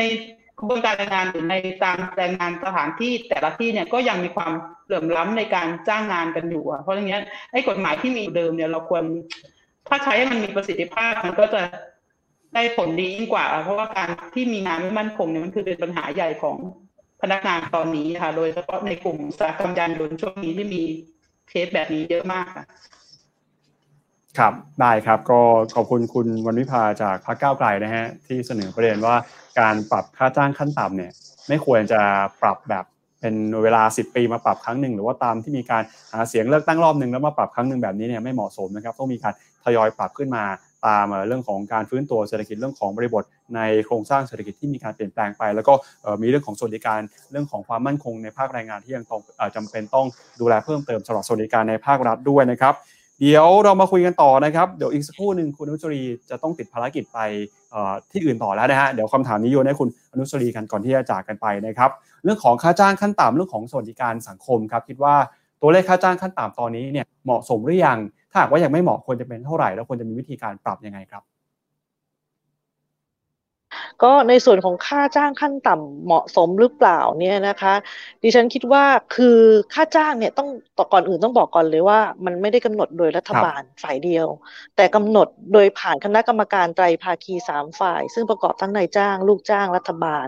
แล้วก็กำหนดที่ออกมาเนี่ยมันเป็นลักษณะของค่าจ้างที่เป็นกลุ่มโซนของแต่ละจังหวัดท่านคงทราบเป็นดี ขณะเดียวกันเนี่ยกว่าจะได้ ค่าจ้างขั้นต่ำในแต่ละโซน แต่ละจังหวัดเนี่ยที่ท่านคงทราบว่าแต่ละจังหวัดก็มีไม่เท่ากันนั้นนะมันมีสูตรของการคำนวณสูตร ไม่ว่าจะเป็นการใช้ข้อมูลของแต่ละจังหวัด ได้แก่อัตราค่าจ้างขั้นต่ำปัจจุบัน อัตราการสมทบแรงงาน อัตราการเติบโตผลิตภาพของแรงงานแต่ละจังหวัดใน 5 ปีย้อนหลัง อัตราเงินเฟ้อถามว่าเหมาะสมหรือเปล่า ถ้าดูจากปัจจัยที่เขาใช้คำนวณของคณะกรรมการเขาก็ต้องบอกว่าเหมาะสม แต่ถ้าถามว่าความพอใจเนี่ยดิฉันคิดว่ามันย่อมแตกต่างกันไปของแต่ละคน ความจำเป็นของแต่ละครอบครัวมีไม่เหมือนกัน ถ้าดิฉันเป็นผู้ที่สามารถกำหนดเรื่องนโยบายค่าจ้างขั้นต่ำได้ ดิฉันคิดว่าขอชดเชยด้วยการเพิ่มในการดูแลด้านสวัสดิการแทนนะคะ จะเป็นสวัสดิการในด้านของเรื่องการป้องกันด้านสุขภาพที่มากกว่าการรักษาก็ได้ เช่น วัคซีนโรคติดต่อ ที่ต้องให้มีกับทุกกลุ่มวัย หรือการที่จะต้องมีการดูแลสวัสดิการในการดูแลโภชนาการสำหรับกลุ่มคนที่เขามีลูกเล็กอยู่นะคะ หรือการส่งเสริมในด้านสุขอนามัย การดูแลสุขภาพด้านทันตกรรม การตรวจสุขภาพในเชิงลึก อันนี้ที่ดิฉันมองอะนะคะ เพราะว่าอย่างที่บอกว่าเรามีการตรวจสุขภาพประจำปีเนี่ย มันเหมือนกับเป็นการตรวจทั่ว ๆ ไป แต่เชิงลึกคืออะไร ดิฉันหมายความว่าเพราะคนไทยเนี่ยจริง ๆ แล้วไม่ได้เสียชีวิตด้วยโรคติดต่อ หรืออย่างโรคโควิดนะคะ จริง ๆ คนไทยเสียชีวิตจากโรคที่ไม่ได้เกิดจากเชื้อโรคพวกกลุ่ม NCD พวกมะเร็ง หลอดเลือดสมอง หัวใจอะไรอย่างนี้เป็นต้น เพราะฉะนั้นโรคอย่างนี้เนี่ยเราควรจะต้องมีการตรวจพิเศษเชิงลึก และก็จะต้องมีการเพิ่มส่วัสดิการในการรักษา เพราะบางทีเนี่ยเบิก เบิกแล้วไม่พอต้องมีการเสียค่าส่วนต่าง ตรงนี้เนี่ยถ้ารัฐบาลเนี่ยเอาเข้ามาดูแลเขาในส่วนของสวัสดิการที่ให้เพิ่มมากขึ้นในการสนับสนุนเนี่ยดิฉันคิดว่าน่าจะเป็นทางออกที่ดีขึ้น ขณะเดียวกันในเรื่องของมาตรฐานฝีมือแรงงานก็น่าจะเป็นสิ่งที่จะเพิ่มในเรื่องของค่าจ้างได้ด้วย ถ้ามีการไปอบรมเพิ่มขึ้น มีประกาศนียบัตรที่เป็นที่ยอมรับ ตรงนี้เนี่ย ถ้าคนไหนลูกจ้างมีอะไรที่รู้สึกว่าตัวเองมีทักษะที่เพิ่มมากขึ้นจากมาตรฐานฝีมือแรงงาน เอามาเพิ่มเป็นในส่วนของการเพิ่มรายได้ของค่าจ้างตัวเองขึ้นมาดิฉันคิดว่าน่าจะเป็นอีกทางหนึ่งของการที่จะปรับค่าจ้างขั้นต่ำค่ะ ขอบคุณค่ะ ครับ ขอบคุณคุณอนุสรีนะครับ ก็เดี๋ยวอีกประมาณสักอตอนนี้นะฮะประมาณบ่ายสามโมงอาจจะต้องไปดำเนินต้องขออนุญาตไปภารกิจค่ะ ได้ครับ วันนี้ขอบพระคุณคุณอนุสรีมาก เดี๋ยวเดี๋ยวทิ้งท้ายประมาณสักหนึ่งถึงสองนาทีนะครับ ประเด็นเรื่องของ work life balance แล้วก็แรงงานนอกระบบนะอยากจะมีอะไรเพิ่มเติมก่อนที่จะจากกันไปด้วยไหมครับค่ะ ในส่วนของแรงงานนอกระบบก็อย่างที่เมื่อกี้ได้กล่าวถึงแล้วนะคะว่าโลกเราเปลี่ยนไปแล้ว ต่อไปคนที่ทำงานในระบบแรงงานนอกระบบจะมีมากขึ้นในสังคมของเรา เพราะฉะนั้นเนี่ยแล้วเนี่ยเขาก็ต้องได้รับการชดเชยดูแล ไม่ต่างจากลูกจ้างที่เป็นในระบบประจำด้วย การชดเชยดูแลเราก็ต้องดูซิว่าเราจะเอาเข้าเข้ามาได้ยังไง ในระบบของประกันสังคม อาจจะเพิ่มในส่วนของสิทธิประโยชน์ของมาตรา 40 ที่จะทำให้เขาได้รับ บำนาญหรือบำเหน็จไหมหรือในเรื่องของการที่เขาจะมีการรวมกลุ่มของพวกกลุ่มอาชีพของเขามากขึ้นทำให้เขาได้สามารถมีการใช้เงินกู้ เพื่อเอามาประกอบอาชีพของเขาได้มีมากขึ้น อันนี้ดิฉันมองว่าต้องเข้ามามีการส่วนด้วยเรื่องพัฒนาดูแลแล้วคุ้มครองกลุ่มแรงงานนอกระบบให้มากขึ้น ซึ่งตรงนี้ได้ทำในเรื่องของพระราชบัญญัติ ร่างพระราชบัญญัติแรงงานนอกระบบเข้าสู่สภา ก็ต้องขอความร่วมมือจากทั้งสามท่านจากพรรคการเมืองทั้งสามด้วยว่าเรามาช่วยกันในการสนับสนุนพรบแรงงานนอกระบบอันนี้ด้วย ส่วนที่ทางคุณป๊อปถามถึงเรื่องเกี่ยวกับเรื่อง work life balance ดิฉันก็มองว่าถ้าเราจัดการออกกำลังกายให้มี เป็นลักษณะของเป็นวัฒนธรรมเลย เพราะเราคงคิดว่าการป้องกันดีกว่ารักษา การออกกำลังกายเนี่ยเป็นส่วนที่ทำให้เกิดการป้องกันโรค เรายังกำหนดวันที่จะมีการใส่ชุดไทยวันศุกร์แต่งชุดกะกีวันจันทร์ได้ทำไมเราจะมีการกำหนดให้เป็นเป็นมาตรฐานเลยว่าออกกำลังกายวันใดวันหนึ่งในสัปดาห์จะเป็นวันพุธวันพฤหัส เพื่อส่งเสริมให้คนเห็นคุณค่าความสำคัญของการออกกำลังกาย เพื่อให้คนมีสุขภาพแข็งแรง ป้องกันดีกว่ารักษาค่ะ ครับแล้วถ้าหากว่าเป็นผู้ใช้แรงงานที่ต้องใช้แรงงานในการทำงานแล้วฮะคือทำงานทั้งวันก็ใช้แรงงานมาทั้งวันแล้วนะฮะจะจะจัดการ work-life balance ได้ยังไงบ้างครับในการใช้แรงงานของการทำงานเนี่ยมันต่างจากการออกกำลังกายนะคะ คุณป๊อปครับเพราะฉะนั้นเนี่ย ผู้ประกอบการจะต้องมีการจัดช่วงเวลาให้เขาได้เกิดการ relax การยืดเส้นยืดสายของการออกกำลังกายด้วย จะเป็นแอโรบิกหรืออะไรเนี่ยมันต่างจากการที่เอ่อเข็นรถหรือแบกของนะคะคุณป๊อปเพราะฉะนั้นเนี่ยต้องมีรูปแบบของการออกกำลังกายที่ถูกต้องจะเป็นการเต้นแอโรบิกจะเป็นการทำการออกกำลังกาย วิ่งไล่พุงก็ได้ ไม่ใช่วิ่งไล่ลุงอะไรอย่างเงี้ยเป็นต้นครับอาจจะจัดกิจกรรมร่วมหมู่กันในของสถานประกอบการ โดยที่รัฐจะต้องเป็นผู้สนับสนุน และก็ตรวจสอบว่าแต่ละสถานประกอบการ มีการสนับสนุนในเรื่องนี้หรือไม่ค่ะครับได้ครับขอบพระคุณคุณอนุสรีทัพสุวรรณนะครับจากพรรครวมพลังประชาชาติไทยนะก็ขออนุญาตเอ่อไปปฏิบัติภารกิจต่อนะครับ ขอบพระคุณมากค่ะเลยต้องนะขคอรับอนุญาตด้วยนะคะ ขอบพระคุณมากค่ะครับสสวัวัสสดีดีค่ะครับอ่าครับ ก็อ่ากลับมาที่คุณสิริพงษ์จากพรรคภูมิใจไทยนะฮะเวลาพูดถึงเรื่องของค่าแรงขั้นต่ำเนี่ยอย่างคุณสิริพงษ์เองก็อ่ามีประสบการณ์ในการอ่าทำธุรกิจนะฮะเกี่ยวข้องกับผู้ใช้แรงงานด้วยนะครับ ทีนี้เนี่ยเวลาที่ บอกว่าจะมาขึ้นค่าแรงกัน ก็เราก็มักจะเห็นนะผู้ประกอบการไม่ได้บอกเป็นทางฝั่งของผู้รับเหมาก่อสร้างอย่างเดียวนะหลายอุตสาหกรรมหลายธุรกิจเนี่ยก็จะมาบอกเออถ้าแรงสูงไปจะทำให้ธุรกิจอยู่ไม่ได้ ทีนี้ฝั่งภาคแรงงานก็บอกว่า คือคือสนับสนุนที่ท่านอนุสรีพูดเมื่อสักครู่นะครับ คือคือเรื่องค่าแรงขั้นต่ำเนี่ย ผมเคยผมเคยนำหารือท่านนายกรัฐมนตรีตั้งแต่ สมัยไม่ว่าจะเป็นท่านนายกอภิสิทธิ์ หรือว่าท่านนายกยิ่งลักษณ์แล้วนะครับ เพราะตอนนั้นผมเป็นประธานหอการค้าอยู่นะครับ เนื่องจากว่ากลไกในเรื่องเกี่ยวกับค่าแรงเนี่ย อย่างที่คุณอนุสรีพูดก็คือ มันจะมีคณะกรรมการไตรภาคี ก็คือครับถ้าสมมติต่างจังหวัดเนี่ยก็จะมีผู้ว่าเป็นประธาน ก็จะมีตัวแทนฝั่งนายจ้าง ตัวแทนฝั่งลูกจ้างนะครับ แล้วเขาก็จะพิจารณาหลักเกณฑ์ตามที่ ตามที่ท่านอนุสรีได้พูดถึงนะว่าว่า GDP เป็นยังไง อัตราเงินเฟ้อเป็นยังไง สภาพเศรษฐกิจเป็นอย่างไร เพราะแน่นอนครับค่าครองชีพในแต่ละพื้นที่เนี่ยมันไม่เท่ากัน ฉะนั้นการกำหนดค่าแรงเนี่ยค่าแรงจากส่วนกลางเนี่ยโดยเฉพาะในลักษณะอย่างยิ่งเนี่ยค่าแรงที่เป็นลักษณะแบบก้าวกระโดดเนี่ยนะครับ มันมันเป็นนโยบายหาเสียงที่ที่ถ้าถามถ้าถามความรู้สึกมันมันรู้สึกว่ามันว้าวอะ แต่มันมีผลกระทบ มันมีผลกระทบมากครับ มันมีผลกระทบมาก โดยโดยเฉพาะอย่างยิ่งภาคการเกษตร อย่างจังหวัดศรีสะเกษเนี่ย เป็นจังหวัดที่ทำเกษตร มากกว่าโรงงานอุตสาหกรรมนะครับครับค่าแรงขั้นต่ำสมัยนู้นเนี่ย สมัยที่เขาจะประกาศกันสามร้อยสี่ร้อยอะไรเนี่ย เราค่าแรงขั้นต่ำของเรายังอยู่ร้อยเจ็ดสิบร้อยเก้าสิบสองร้อยนะครับยกยกตัวอย่างอย่างเช่น บ้านหลังหนึ่งขายอยู่ในกรุงเทพปริมณฑลหลังละหกล้าน แต่บ้านที่แพงที่สุดในศรีสะเกดในเวลานั้นเนี่ย หลังละล้านเจ็ดแต่ทันทีที่ประกาศนโยบาย นโยบายค่าแรงขั้นต่ำเท่ากันหมดทั่วประเทศ สิ่งที่มันเกิดขึ้นก็คือ ผู้ประกอบการทุกคนถูกบังคับ ให้ต้องจ่ายสามร้อยเท่ากรุงเทพไม่ได้เหมือนทุกวันนี้นะครับ คือทุกวันนี้ก็มีการผ่อนปรนว่าตรงไหน ทุกวันนี้ไม่ได้หมายความว่ารัฐบาลนี้ด้วยนะครับ หมายความว่าจากการพูดคุยของกรรมการนะครับเขาก็มีการผ่อนปรนว่า แล้วแต่สภาพเศรษฐกิจของแต่ละจังหวัดได้ แต่ณวันที่ประกาศใช้ในยประกาศสามร้อยหมดยกตัวอย่างเขาจะลงแขกเกี่ยวข้าว อันนี้เป็นครับประเพณีอีสานเลย ชาวบ้านก็จะมาช่วยกันดำนาจะช่วยกันเกี่ยวข้าว จากแต่ก่อนเนี่ย เคยให้กันร้อยห้าสิบาทร้อยเจ็ดสิบาท มาช่วยกันเกี่ยวข้าว ปรากฏว่ามาถึงดำนาเกี่ยวข้าวสามร้อยหมด ยกตัวอย่างสามร้อยหมดแล้วสิ่งที่มันเกิดขึ้นคือเลิกใช้แรงงาน เลิกลงเลิกดำลงแขก เลิกเกี่ยวข้าว ใช้รถใช้รถดูดข้าวหมด อย่างเงี้ยเป็นต้น ฉะนั้นในความเห็นของผมเนี่ย ผมเห็นว่านโยบายค่าแรงขั้นต่ำค่าแรงขั้นต่ำเนี่ยนะครับจำเป็นที่จะต้องปรับขึ้นตามสภาพเงินเฟ้อแน่นอนนะครับ อย่างอย่างของก้าวไกลเนี่ยเขาบอกบอกว่านโยบายเนี่ยควรจะปรับเป็นระยะระยะระยะ ตัวนี้เห็นด้วยเลยครับ มันต้องปรับตามสภาพเศรษฐกิจ ปีนี้เงินเฟ้อเราก็ปรับขึ้นครับเพราะเงินเฟ้อของมันจะแพงขึ้นแน่นอนเราก็มีการปรับขึ้นให้ แต่ให้มันสะท้อนกับสภาพเศรษฐกิจ ถ้าปีไหนเงินฝืดเราชะลอก่อน เรายังไม่ต้องมีการปรับใช่ไหมครับ ถ้ามันมีความยืดหยุ่นแบบเนี้ย แต่มันต้องเกิดจากความร่วมมือความเข้าทำความเข้าใจกันระหว่างผู้ประกอบการ ผู้ใช้แรงงานและก็มีคนกลางพักภูมิใจไทยเนี่ยผมเข้าใจว่าเราไม่ได้เสนอนโยบายค่าแรงขั้นต่ำ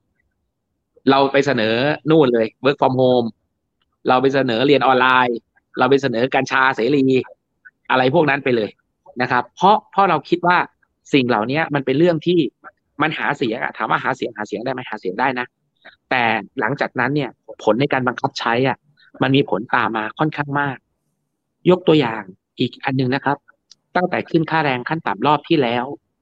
จนถึงทุกวันเนี่ย ที่บอกว่า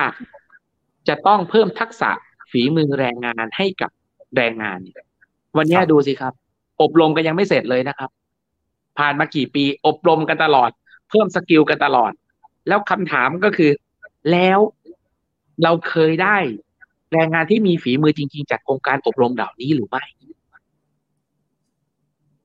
เนี่ย อันนี้คือคือสิ่งที่เราเห็นเห็นอยู่ในสังคมนะครับ ฉะนั้นถามว่าค่าแรงขั้นต่ำที่เหมาะสมเนี่ย ผมคิดว่ามันควรจะเป็นเรื่องของภูมิภาคครับ มันควรจะเป็นเรื่องของการกระจายอำนาจมันควรจะเป็นเรื่องของท้องถิ่น ที่เขามีโอกาสได้พูดคุยกัน กรุงเทพวันนี้อาจจะไม่ใช่สามร้อยแล้วที่เหมาะสม กรุงเทพวันนี้อาจจะเป็นสี่ร้อยสี่ร้อยห้าสิบไปแล้ว แต่ในขณะที่ต่างจังหวัดอย่างจังหวัดผมเนี่ยอาจจะเป็นสามร้อยี่สิบอยู่ครับแต่ข้าวแกงที่กรุงเทพเนี่ยจานละห้าสิบฮะข้าวแกงที่บ้านผมจานละยี่สิบห้าบาท อย่างเงี้ยครับเป็นต้น นะครับ ผมคิดว่ามันครับควรจะเป็นเรื่องของภูมิภาคครับ ถ้าเป็นแบบนี้บทบาทของภาครัฐควรจะอยู่ตรงตรงไหนฮะเวลาที่จะมากำหนดคำนวณค่าแรงขั้นต่ำครับ เป็นเลกูลเลเตอร์ครับ บทบาทครับของภาครัฐก็คือเป็นคนที่คอยให้คำแนะนำให้การสนับสนุน และเป็นเป็นผู้ช่วยเหลือในกรณีที่ไม่ได้รับความเป็นธรรมครับ ไม่ใช่คนมากำหนดว่าจะต้องเป็นเท่าไหร่ ครับทีนี้ในเรื่องของสวัสดิการบ้างครับ นอกจากการดูแลให้มีค่าแรงเหมาะสมกับค่าครองชีพในปัจจุบันแล้วนะฮะภาครัฐจะไปดูแลช่วยเหลือเรื่องสวัสดิการยังไงได้บ้างฮะจะไปกำหนดอะไรที่เป็นนโยบายที่ควรจะทำเพิ่มอีกครับ ก็เห็นด้วยกับที่ท่านอนุสรีพูดเมื่อสักครู่นะครับ ว่าสิ่งหนึ่งที่ภาครัฐสมควรจะจะช่วยเหลือ และควรจะเพิ่มเติมได้ก็คือ สวัสดิการด้านสุขภาพนะครับ ที่มีความจำเป็นอย่างยิ่งนะครับ ที่ผู้ใช้แรงงานเนี่ยนะครับ สมควรที่จะได้รับ การเข้าถึงบริการด้านสุขภาพเนี่ยเท่าเทียมกับสิทธิอื่น ๆ เราเคยได้ยินมาว่าสามสี่ปีที่แล้วเนี่ยเขาเคยพูดกันเยอะเลยนะครับ สมัยไม่ใช่สามสี่ปีนานกว่านั้น สมัยตอนที่จะมีกองทุนเงินออมแห่งชาติ เราเคยพูดกันว่าอ่าสวัสดิการของประกันสังคมเนี่ย สิทธิ์เนี่ยด้อยกว่าบัตรทองด้วยซ้ำนะครับ ซึ่งซึ่งสิ่งเนี้ยเราก็คิดว่ามันเป็นปัญหาใหญ่ที่ ประกันสังคมเนี่ย ซึ่งถือว่ามีเงินกองทุนเนี่ย เยอะมากนะครับ จะทำอย่างไรเขาถึงจะสามารถมีการดูแลผู้ใช้แรงงานได้ได้ดีกว่านี้นะครับ แล้วก็นอกจากสิทธิ์ด้านสุขภาพแล้วเนี่ย เรายังคิดถึงเรื่องสิทธิ์ของการศึกษาที่เท่าเทียมกันนะครับ ของกลุ่มลูกหลานผู้ใช้แรงงาน หรือจะพูดได้ว่าคนไทยทุกคนเนี่ยควรได้รับการศึกษาที่มีคุณภาพที่เท่าเทียมกัน อย่างทั่วถึงครับ คือผมก็มองว่าสุขภาพกับการศึกษาเนี่ยเป็นเรื่องที่สำคัญครับ ครับ เรื่องของ work from home นะก่อนหน้านี้เคยเป็นนโยบายหาเสียงของพรรคภูมิใจไทยด้วยนะ บอกว่าทำงานใช่สี่วันใช่ต่อสัปดาห์ใช่ครับที่อ่าที่ออฟฟิศแล้วก็ทำงานที่บ้านได้หนึ่งวันนะฮะ เดี๋ยวนี้นี่ work จริ from งๆ home กันทุกวันเลยนะครับ work from home นี่ผมตั้งใจจะพูดในหัวข้อต่อไปนะครับครับตั้งใจจะพูดในหัวข้อต่อไปว่า work from home มันช่วยได้ยังไง ได้คครัรับบอะอย่างนั้นเดี๋ยวเรามาคุย กันต่อในประเด็นถัดไปนะฮะเดี๋ยวมาคุยกันปิดท้ายกันกับเรื่องของค่าแรงขั้นต่ำกับคุณธิดารัตน์นะครับ มองเรื่องการคิดค่าแรงขั้นต่ำตอนนี้ยังไงบ้างครับเหมาะสมหรือยังสภาพเศรษฐกิจตอนนี้ ควรจะทำอะไรเพิ่มเติมกับเรื่องของค่าแรงอีกหรือเปล่าครับค่ะก็เดี๋ยวที่ดาตอบรวมๆมันนะคะ เพราะว่าคำถามเนี่ยก็คือความจริงมันมีอยู่สองสองพาร์ทนะคะก็คือสองส่วน ส่วนแรกก็คือในเรื่องของค่าแรงขั้นต่ำส่วนที่สองคือเรื่องสวัสดิการ ซึ่งที่ดามองว่ามันก็เกี่ยวข้องกันอยู่ละ อย่างแรกเลยก็คือเรื่องของค่าแรงขั้นต่ำเนี่ยถ้าจะมาคุยกันเรื่องตัวเลขวันนี้มันไม่จบแน่นอน เพราะว่าอย่างที่ทุกท่านก็คือเห็นด้วยกันนะนะคะ ว่าถ้าเกิดเราจะเอาบอกว่าจะเข้าคอรมอ400 เดี๋ยวบอกอีกอะ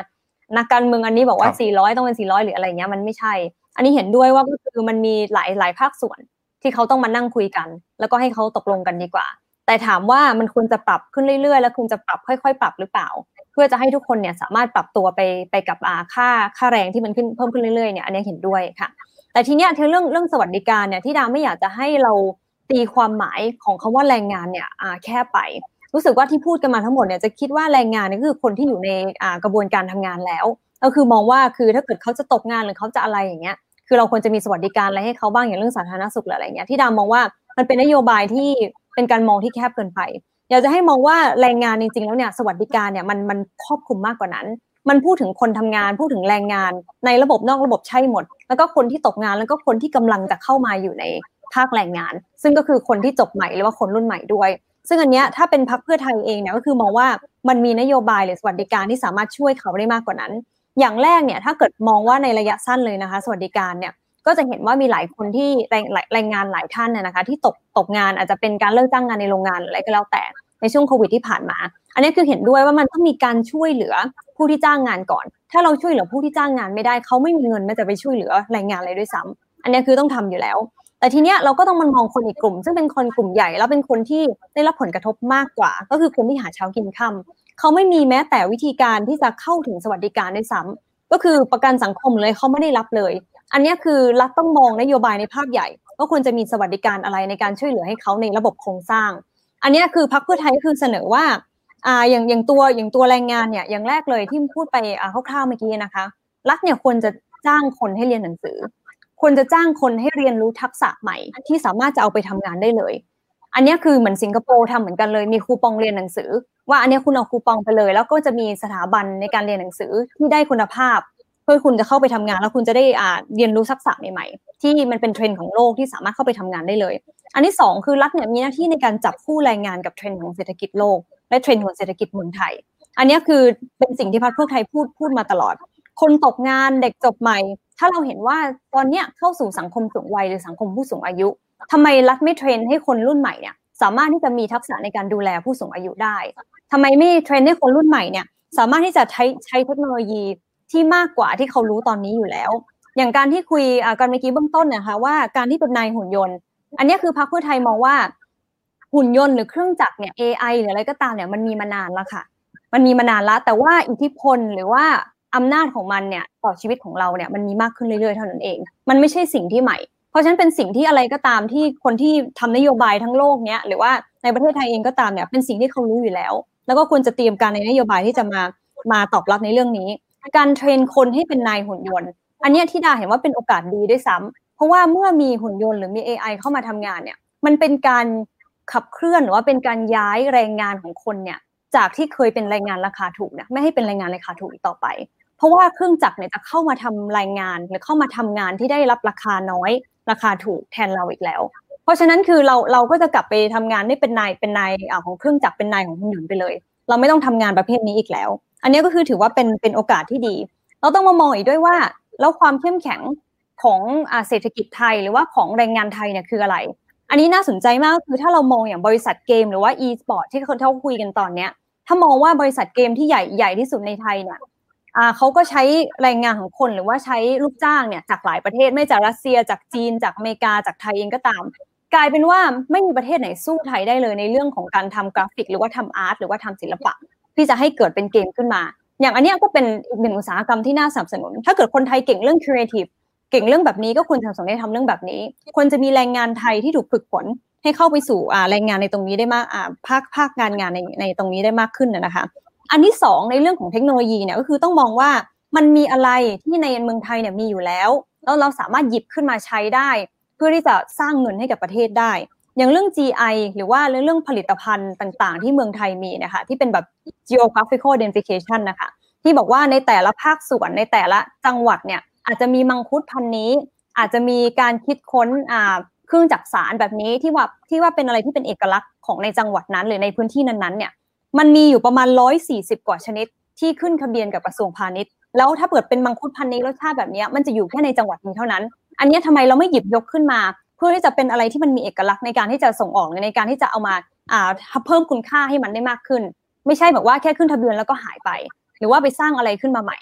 การสร้างคุณค่าให้กับผลิตภัณฑ์ที่มีอยู่แล้วเนี่ยเป็นอะไรที่ทำได้ง่ายที่สุดแล้วก็ไม่ต้องเสียเงินเลย แล้วพอไปขายต่อเนี่ย มันยิ่งได้ได้มาจิ้นหรือว่าได้เงินได้ผลผลิตอ่าได้ได้กำไรมากขึ้นด้วยซ้ำอันนี้เป็นสิ่งที่เพื่อไทยมองค่ะ ครับแล้วในส่วนของแรงงานที่อาจจะไม่สามารถเลือกนายจ้างได้ไม่มีโอกาสในการปรับตัว ไม่มีโอกาสในการสร้างทักษะใหม่ๆ เราจะมีส่วนในการดูแลแรงงานประเภทนี้ยังไงครับอย่างอย่างเดิมเลยค่ะ อย่างที่ทิดาตอบไปในคำถามแรกนะคะ ว่าเราต้องมีการสร้างสภาพแวดล้อมที่เราสามารถให้อำนาจในการต่อรองให้กับคนตัวเล็กตัวน้อยได้ อย่างเราจะเห็นว่าบางประเทศเนี่ยอ่า labor union หรือว่าภาคส่วนที่เขาอ่าอยู่แรงแรงงานสภาพแรงงานของเขาเนี่ยเข้มแข็งมาก เพราะว่าเขารวมตัวกัน แล้วเขามีพื้นที่ที่รัฐบาลหรือว่ารัฐเนี่ย ให้เขาในการที่เขาจะมาสามารถมารวมตัวกันได้ แล้วก็สามารถที่จะมีอำนาจในการต่อรองได้ พอมันเกิดแบบนี้ขึ้นเนี่ยรัฐต้องให้อำนาจเต็มที่กับการที่เขาจะมารวมตัวกัน แล้วก็มาตกลงกันไม่ว่าจะเป็นเรื่องราคา เรื่องสวัสดิการเรื่องถ้าเกิดไม่เกิดการอ่าเกิดการว่างงานขึ้นเขาทำยังไงเขาถึงจะสามารถต่อรองกับรัฐได้ มันต้องมีสภาพแวดล้อมแบบนี้ที่รัฐยอมที่จะให้เขาเกิดขึ้นได้ค่ะครับบทบาทในการผลักดันสวัสดิการให้เกิดขึ้นในภาคแรงงานเนี่ย คุณธิดารัตน์คิดว่า เราควรจะแบ่งน้ำหนักกันยังไงฮะระหว่างภาคแรงงาน ภาคนายจ้างแล้วก็ภาครัฐครับหน้าที่แต่ละฝ่ายควรจะเป็นยังไงครับ ถ้าถ้าแบ่งแบ่งไปเปอร์เซ็นต์เนี่ยมันไม่ควรจะเป็นอะไรที่เรามามาเสนออยู่ละแต่ว่ามันควรจะเป็นอะไรที่เรามานั่งคุยกันมากกว่า เพราะว่าทุกคนเนี่ยมีเหตุผลของตัวเองว่าทำไมอ่าสวัสดิการต้องเป็นแบบนี้ทำไมราคาต้องเป็นแบบนี้ เพราะฉะนั้นทุกคนเนี่ยควรจะมานั่งมานั่งคุยด้วยกันมากกว่า ก็อย่างที่อ่าเหมือนกลไกอันเดียวกัน กับการที่จะให้สวัสดิการหรือว่าให้ ให้เงินอ่าให้ให้ค่าจ้างขั้นต่ำเนี่ยก็คือวิธีการเดียวกันเลย ก็คือมานั่งด้วยกันมาคุยมาคุยกัน ให้มีเหตุผล แล้วก็พอเสนอเหตุผลของแต่ละฝั่งมาก็คือนั่นนั่นก็คือเป็นเป็นเป็นการตัดสินใจ อย่างน้อยเนี่ยก็คือมันมันได้คุยกัน แล้วมันควรจะเป็นกระบวนการที่โปร่งใสก็คือถ้าเกิดคุยอะไรออกมาเนี่ยอ่าทุกคนสามารถตรวจสอบได้ว่าทำไมถึงเป็นแบบนี้อะไรเงี้ยค่ะครับก็คือคิดว่าเรื่องของการผลักดันเนี่ยควรจะเป็นทุกคนมีส่วนร่วมเหมือนกันนะครับ ครับได้ครับก็ในประเด็นเรื่องของค่าจ้างขั้นต่ำในเรื่องของสวัสดิการแรงงานด้วย เราก็เห็นข้อเสนอที่น่าสนใจหลายเรื่องทีเดียวนะครับโดยเฉพาะยิ่งเรื่องของสวัสดิการเนี่ยที่ภาคแรงงานเนี่ยก็มีโอกาสที่จะได้รับสวัสดิการเพิ่มเติมจากภาครัฐนะที่มีการปรับเปลี่ยนกันตามบริบทตามสภาพแวดล้อมสังคมเรื่องของเศรษฐกิจด้วยนะครับ ทีนี้ในประเด็นเรื่องของ work life balance บ้างครับ ตอนนี้เนี่ยก็เราเห็นนะว่าภาครัฐพยายามที่จะผลักดันให้ แรงงานเนี่ยมี work life balance หรือมีสมดุลในการใช้ชีวิตสมดุลในการทำงาน แต่คำถามก็คือสิ่งที่ภาครัฐพยายามจะผลักดันเนี่ยมันถูกต้องมันเป็นสิ่งที่แรงงานต้องการหรือเปล่านะครับ หรือว่าการจะผลักดันให้เกิดสมดุลระหว่างการทำงานการใช้ชีวิตเนี่ยในการพิจารณานโยบายลักษณะนี้ครับควรจะพิจารณาเงื่อนไขยังไงบ้าง ดูเรื่องของแรงงานเนี่ยจะผลักดันจะมีส่วนร่วมจะมีบทบาทในการคุยเรื่องนี้กันยังไงนะครับเดี๋ยวมาคุยกันต่อเดี๋ยวเริ่มต้นกันกับคุณสิริพงศ์ก่อนครับเชิญเลยครับ ครับ ขอบคุณครับ ก็เรื่องการทำงานกับการใช้ชีวิตเนี่ยนะครับ มันมันเป็นสิ่งที่ถ้าถ้ารัฐบาลเนี่ยไม่คิดถึงก็ก็คงเป็นไปไม่ได้นะครับ เพราะว่าก็ต้องเรียนว่ามันมันเป็นเทรนด์ของโลกในในยุคนี้นะครับ ก็ก็ต้องขอพูดถึงถึงโดยธรรมชาติก่อนเลยนะครับ ธรรมชาติของของคนที่ที่จะทำงานอยู่ใน generation นี้เนี่ย คือธรรมชาติของเขาเนี่ยจะ จะเป็นแบบนี้ เขาจะให้น้ำหนักกับการทำงาน แล้วก็การใช้ชีวิตเนี่ย พอๆกันนะครับ เคยเคยเห็นตัวอย่างจากจากรุ่นพ่อรุ่นแม่เราเนี่ยนะครับ รุ่นพ่อรุ่นแม่เราเนี่ยก็อาจจะเป็นยุคเบบี้บูมเมอร์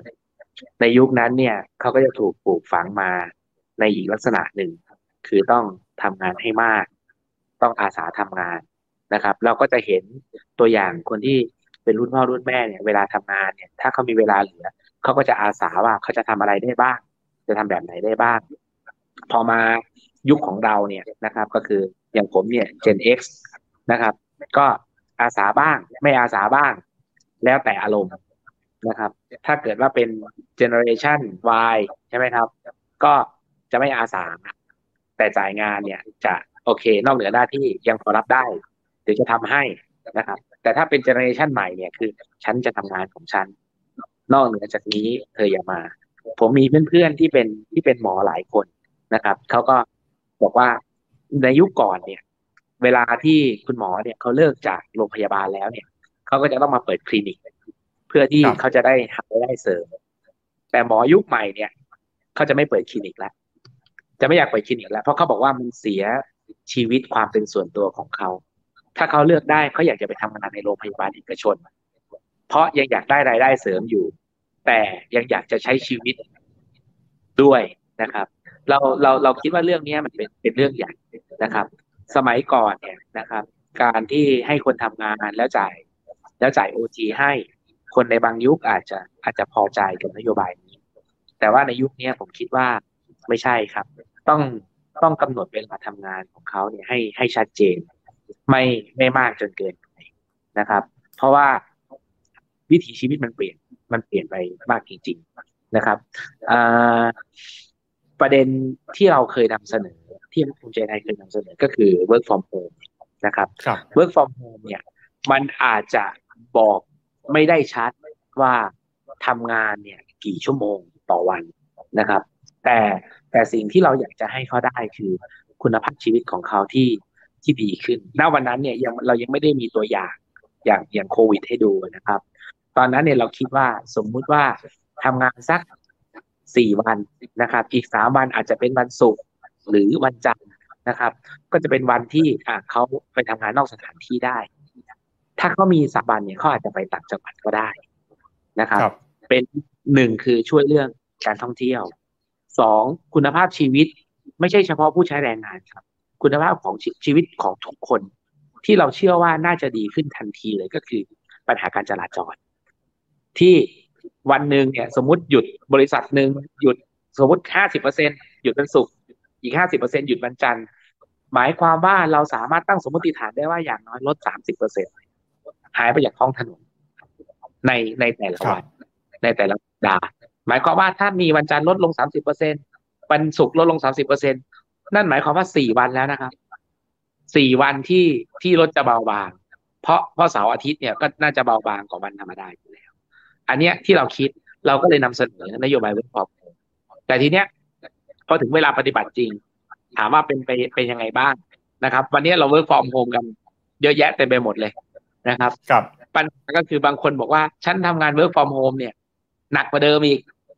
ใช่ไหมครับ บางคนก็บอกว่าฉันทำงาน work from home แล้วเนี่ย แต่ปัญหาของฉันอีกอย่างหนึ่งคือ ลูกก็ไปโรงเรียนไม่ได้ ต้อง work ด้วย ต้องเลี้ยงลูกด้วย นะครับ ซึ่งไอ้ตัวเนี้ย ผมคิดว่ามันเป็นมันเป็นสภาพเฉพาะการนะครับ สภาพที่ที่มันไม่ไม่ปกตินะครับ แต่ผมเชื่อว่านี่มันเป็นการเริ่มต้นทำให้เห็นแล้วว่า อ่า อนาคตเนี่ยอันใกล้เนี่ย work from home เนี่ยนะครับ ก็จะจะจะเป็นประโยชน์มากและจะได้ใช้มากนะครับ อย่างวันเนี้ย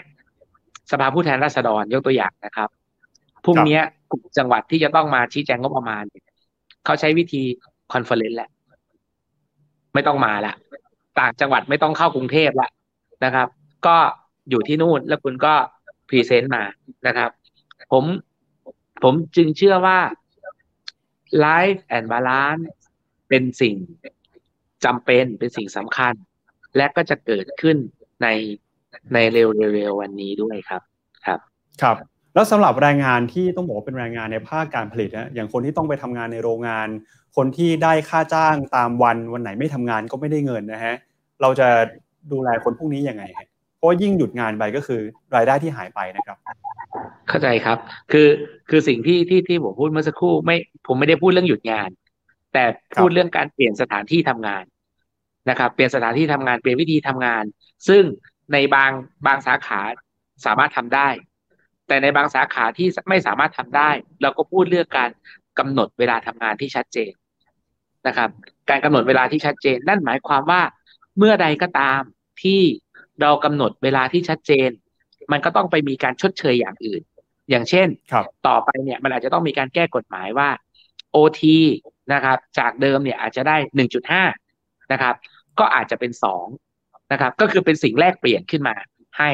นะครับ คือหมายความว่ารัฐบาลเนี่ยให้ความสำคัญกับการใช้ชีวิตและการทำงาน เรากำหนดวันทำงานสำหรับประเทศที่พัฒนาแล้วเขาก็จะกำหนดวันทำงานเลย ว่าในหนึ่งสัปดาห์ทำงานเพียงกี่ชั่วโมงใช่ไหมครับ แต่ถามว่าหลีกเลี่ยงได้ไหมหากจะมีการทำงานล่วงเวลา หลีกเลี่ยงไม่ได้ครับ แต่เราก็ต้องชดเชยให้เขาเป็นค่าใช้จ่ายที่มันเพิ่มขึ้นด้วยเช่นกันครับ ครับ แล้วในกรณีแรงงานที่บอกว่ายังจำเป็นต้องทำงานหนักอยู่นะฮะเพื่อที่จะต้องมาหาเลี้ยงครอบครัว เพื่อที่จะหาเงินมาใช้ในชีวิตประจำวันเนี่ยเขายินดีที่จะทำงานหนักๆเพื่อที่ได้เงินเยอะๆนะฮะถ้าเป็นคนที่มีข้อจำกัดต่างกันนี้จะดูยังไงครับ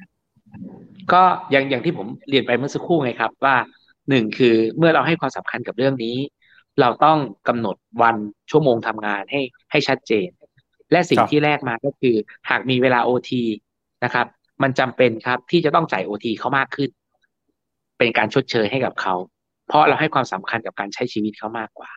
ครับ ครับได้ครับขอบพระคุณคุณสิริพงษ์นะครับก็เขาเขาเข้าใจเข้าใจที่ผมอธิบายเมื่อสักครู่ใช่ไหมครับ หมายความว่าเดิมเดิมทีก็อาจจะทำโอทีสามชั่วโมงก็อาจจะได้เพิ่มเติมอีกสามร้อยอะเขาก็ควรจะได้สี่ร้อยหรือห้าร้อยนะครับ หรือถ้าเขาพอใจแค่ว่าอะวันเนี้ยเขามีรายได้เพิ่มสามร้อยพอแล้ว เขาก็อาจจะทำงานอีกแค่สองชั่วโมงเท่านั้นเองหมายถึงว่าคนที่จำเป็นที่จะต้องทำงานเพื่อหาเงินเป็นรายวันนะครับ ครับครับอย่างกรณีเมื่อสักครู่นี้เราคุยกันเรื่องของค่าแรงขั้นต่ำที่บอกภาครัฐเนี่ยไม่ควรจะเข้ามากำหนดเป็น regulator ถึงจะเหมาะสมกว่า อย่างกรณีเรื่องของ work life balance นี่ภาครัฐนี่จะทำอะไร เราผมคิดว่าเราสามารถกำหนดกรอบได้ เพราะกรอบเนี่ยมันเป็นเพียงตัวคูณ ถูกไหมครับ แต่เราไม่ได้ไปกำหนดค่าแรงขั้นต่ำเขาค่าแรงขั้นต่ำเขานี่เป็นพื้นฐาน ถูกไหมครับ แต่กรอบในการคำนวณเนี่ยเป็นตัวคูณครับ ผมผมคิดว่าไอ้การกำหนดตัวคูณไม่ใช่สาระสำคัญครับ ได้เลยครับ ก็เป็นมุมมองนะฮะจากทางคุณสิริพงศ์นะครับ ทีนี้มาคุยกันต่อครับกับคุณธิดารัตน์นะครับกลับมาอีกครั้งหนึ่งนะครับเรื่องของ work life balance ในภาคแรงงานนะครับว่าภาครัฐเนี่ยจะมีส่วนในการสนับสนุนให้คนมีสมดุลชีวิตในการทำงานแล้วก็ใช้ชีวิตได้ยังไงบ้างครับ ค่ะที่ดามองว่าเรื่องของ work life balance เนี่ยค่ะ มันแบ่งเป็นสองอย่าง คือเป็นคนสองกลุ่มที่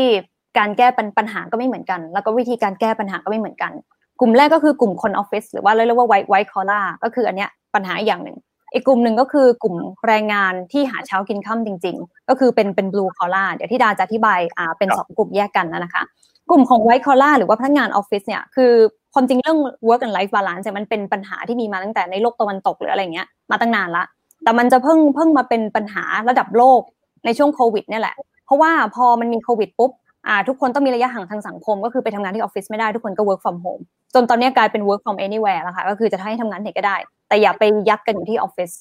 แล้วปัญหามันมีก็คือว่าอ่าพอมันเป็นอย่างนี้ปุ๊บคนทำงานที่บ้าน แล้วมันก็จะทำงานล่วงเวลา เพราะทุกคนเนี่ยนั่งประชุมกันซูมกันมีวิดีโอมีติ้งแอปอะไรเงี้ย แล้วมันเหมือนกับว่าอยู่บ้านอยู่แล้วไม่ต้องเดินทาง เหมือนใช้คำว่านายก็จะบอกว่างั้นก็คุยกันต่อเลยไหนๆก็ไม่ต้องไปไหนแล้ว จากที่เลิกงานหกโมงกลายเป็นเลิกงานสี่ทุ่มกลายเป็นเลิกงานเลิกงานเที่ยงคืน แล้วก็ส่งผลต่อ mental health ก็คือสุขภาพจิตของแต่ละคน ซึ่งตั้งแต่โควิดเกิดขึ้นเนี่ยพนักงานออฟฟิศเนี่ยมีปัญหาในด้านสุขภาพจิตเยอะมาก เพราะว่าทำงานเยอะเกินไปแต่เงินเท่าเดิมนะคะ หรือบางคนก็แทบจะไม่แทบจะไม่มีเงินมากขึ้นกว่าเดิมด้วยซ้ำเพราะว่าด้วยปัญหาเศรษฐกิจหรืออะไรก็ตาม อันนี้ที่ดาวมองว่าคือกฎหมายก็เป็นอย่างหนึ่ง อันที่สองคือมันเป็นเรื่องการคุยกันด้วย ระหว่างลูกจ้างกับนายจ้างว่าอะไรคือความพอดี เพราะว่าถ้าเกิดถ้าเกิดเรายังยอมให้อ่านายจ้างเนี่ย สามารถที่จะใช้งานลูกจ้างได้ไปตลอด โดยที่ไม่ได้ให้เงินเพิ่มหรืออะไรอย่างเงี้ย แล้วก็เขาไม่มีสิทธิ์ในการต่อรองอันนี้ถือถือว่าแย่กฎหมายก็เป็นก็เป็นส่วนหนึ่ง อย่างที่สองก็คือเป็นเรื่องการคุยกันด้วย แต่ว่าปัญหาที่ใหญ่กว่านั้นก็คืออย่างที่อ่าคุยไปกันเมื่อสักครู่นะคะก็คือเรื่องเรื่อง blue collar หรือว่า คนที่ทำงานไม่ได้ไม่ใช่ออฟฟิศอะค่ะ คือเขาแทบแทบจะไม่มีตัวเลือกเลยนะ ระหว่างอ่า ระหว่างเงินกับระหว่างเวลา เพราะว่าการที่เขาทำงานมากขึ้นหมายความว่าเขาได้เงินมากขึ้น แล้วหลาย ๆ ครั้งเขาก็ต้องจะเลือกที่จะได้เงินมากขึ้น จะไปจุนเจือช่วยเหลือครอบครัว หรือว่าจะเป็นการเป็นในใช้ชีวิตต่าง ๆ อะไรก็ตาม ถ้าจะมาถกเถียงกันว่าต้องเอาเงินหรือต้องเอาเวลาไม่จบค่ะ เพราะว่าไม่ไม่ไม่จบแน่นอน แต่ถามว่าทำยังไงให้ สิ่งแวดล้อมในการทำงานเนี่ยมี productivity หรือว่ามีการทำงานที่ได้มากที่สุด อันเนี้ยอันเนี้ยเป็นนโยบายที่สามารถทำได้ ก็กลับไปที่คำตอบของสิ่งที่เราคุยกันไปแล้วเมื่อหนึ่งชั่วโมงที่แล้วนะคะ ก็คือการที่ทำให้คนเนี่ยเป็นนายหุ่นยนต์ แล้วก็การเอาเทคโนโลยีเนี่ยมาใช้แก้ปัญหาณจุดนี้ พอเครื่องจักรเข้ามาทำงานแทนคนในเรื่องของแรงงานราคาถูกหรือว่าแรงงานที่ต้องทำแบบแทบจะไม่มีเวลาพักเลยเนี่ยเพราะเครื่องเครื่องจักรไม่มีวันลาไม่มีวันพักถูกไหมคะก็ปล่อยให้เครื่องจักรทำตรงนี้ไป ส่วนคนเนี่ย ก็ต้องเปลี่ยนผ่านไปเป็นแรงงานที่ทำอย่างอื่นได้ ที่สามารถพักได้และสามารถยังทำงานได้อยู่ โดยสามารถมี work and life balance ได้ เช่น การเอาเทคโนโลยีมาการเอาเทคโนโลยีมาใช้ อย่างเช่น precision farming ใช่ไหมคะตอนนี้มันมี Data มีข้อมูลต่างๆ จนสามารถบอกได้เลยว่าสภาพดินในฤดูต่างๆ ในปีต่างๆ ณสภาพอ่าณสภาพภูมิอากาศ หรือว่าสภาพภูมิศาสตร์แบบนี้มันจะสามารถให้ผลผลิตในภาคนั้นๆ ในจังหวัดนั้นๆ หรือใน พื้นที่นั้นๆเนี่ยออกมาเป็นยังไง คนเนี่ยก็คือไม่ต้องไปเสียเวลาที่จะปลูกปลูกปลูกไปเรื่อยๆ แต่สามารถตอนเนี้ยสามารถเลือกได้แล้วว่า ณเวลาไหนเขาควรจะไปทำอะไร ถ้าเกิดมีผลผลิตออกมาเยอะ สามารถทำไรายได้ได้เยอะเขาก็จะเอาเวลาไปใช้ตรงนี้มากกว่า การใช้ Data ใช้ข้อมูลใช้เทคโนโลยีเข้ามาช่วยตรงเนี้ยจะทำให้เราจะทำให้เราสามารถบริหารจัดการเวลาได้ดีขึ้น ซึ่งอันนี้ก็กลับไปเรื่องเดิมก็คือเรื่องเทคโนโลยีการเป็นนายหุ่นยนต์ค่ะ ครับ ถ้าหากว่าแรงงานที่ไม่มีทักษะครับ ถ้าอยากจะมี work life balance ด้วยต้องทำยังไงครับ ก็ต้องให้รัฐช่วยในการที่จะทำให้เขามีทักษะมากขึ้น เพราะว่าถ้าจะมาเถียงกันว่าณตอนนี้เขาเขาไม่มีทักษะอะไรที่จะไปตรงไหนได้ มันก็เถียงกันไม่จบ มันต้องทำมันต้องคุยกันว่าทำยังไงให้เขาไปถึงในจุดของอ่าแรงแรงงานในขั้นที่เขาสามารถที่จะมีตัวเลือกมากขึ้นมีเวลาได้มากขึ้น แต่เขาทำงานน้อยลง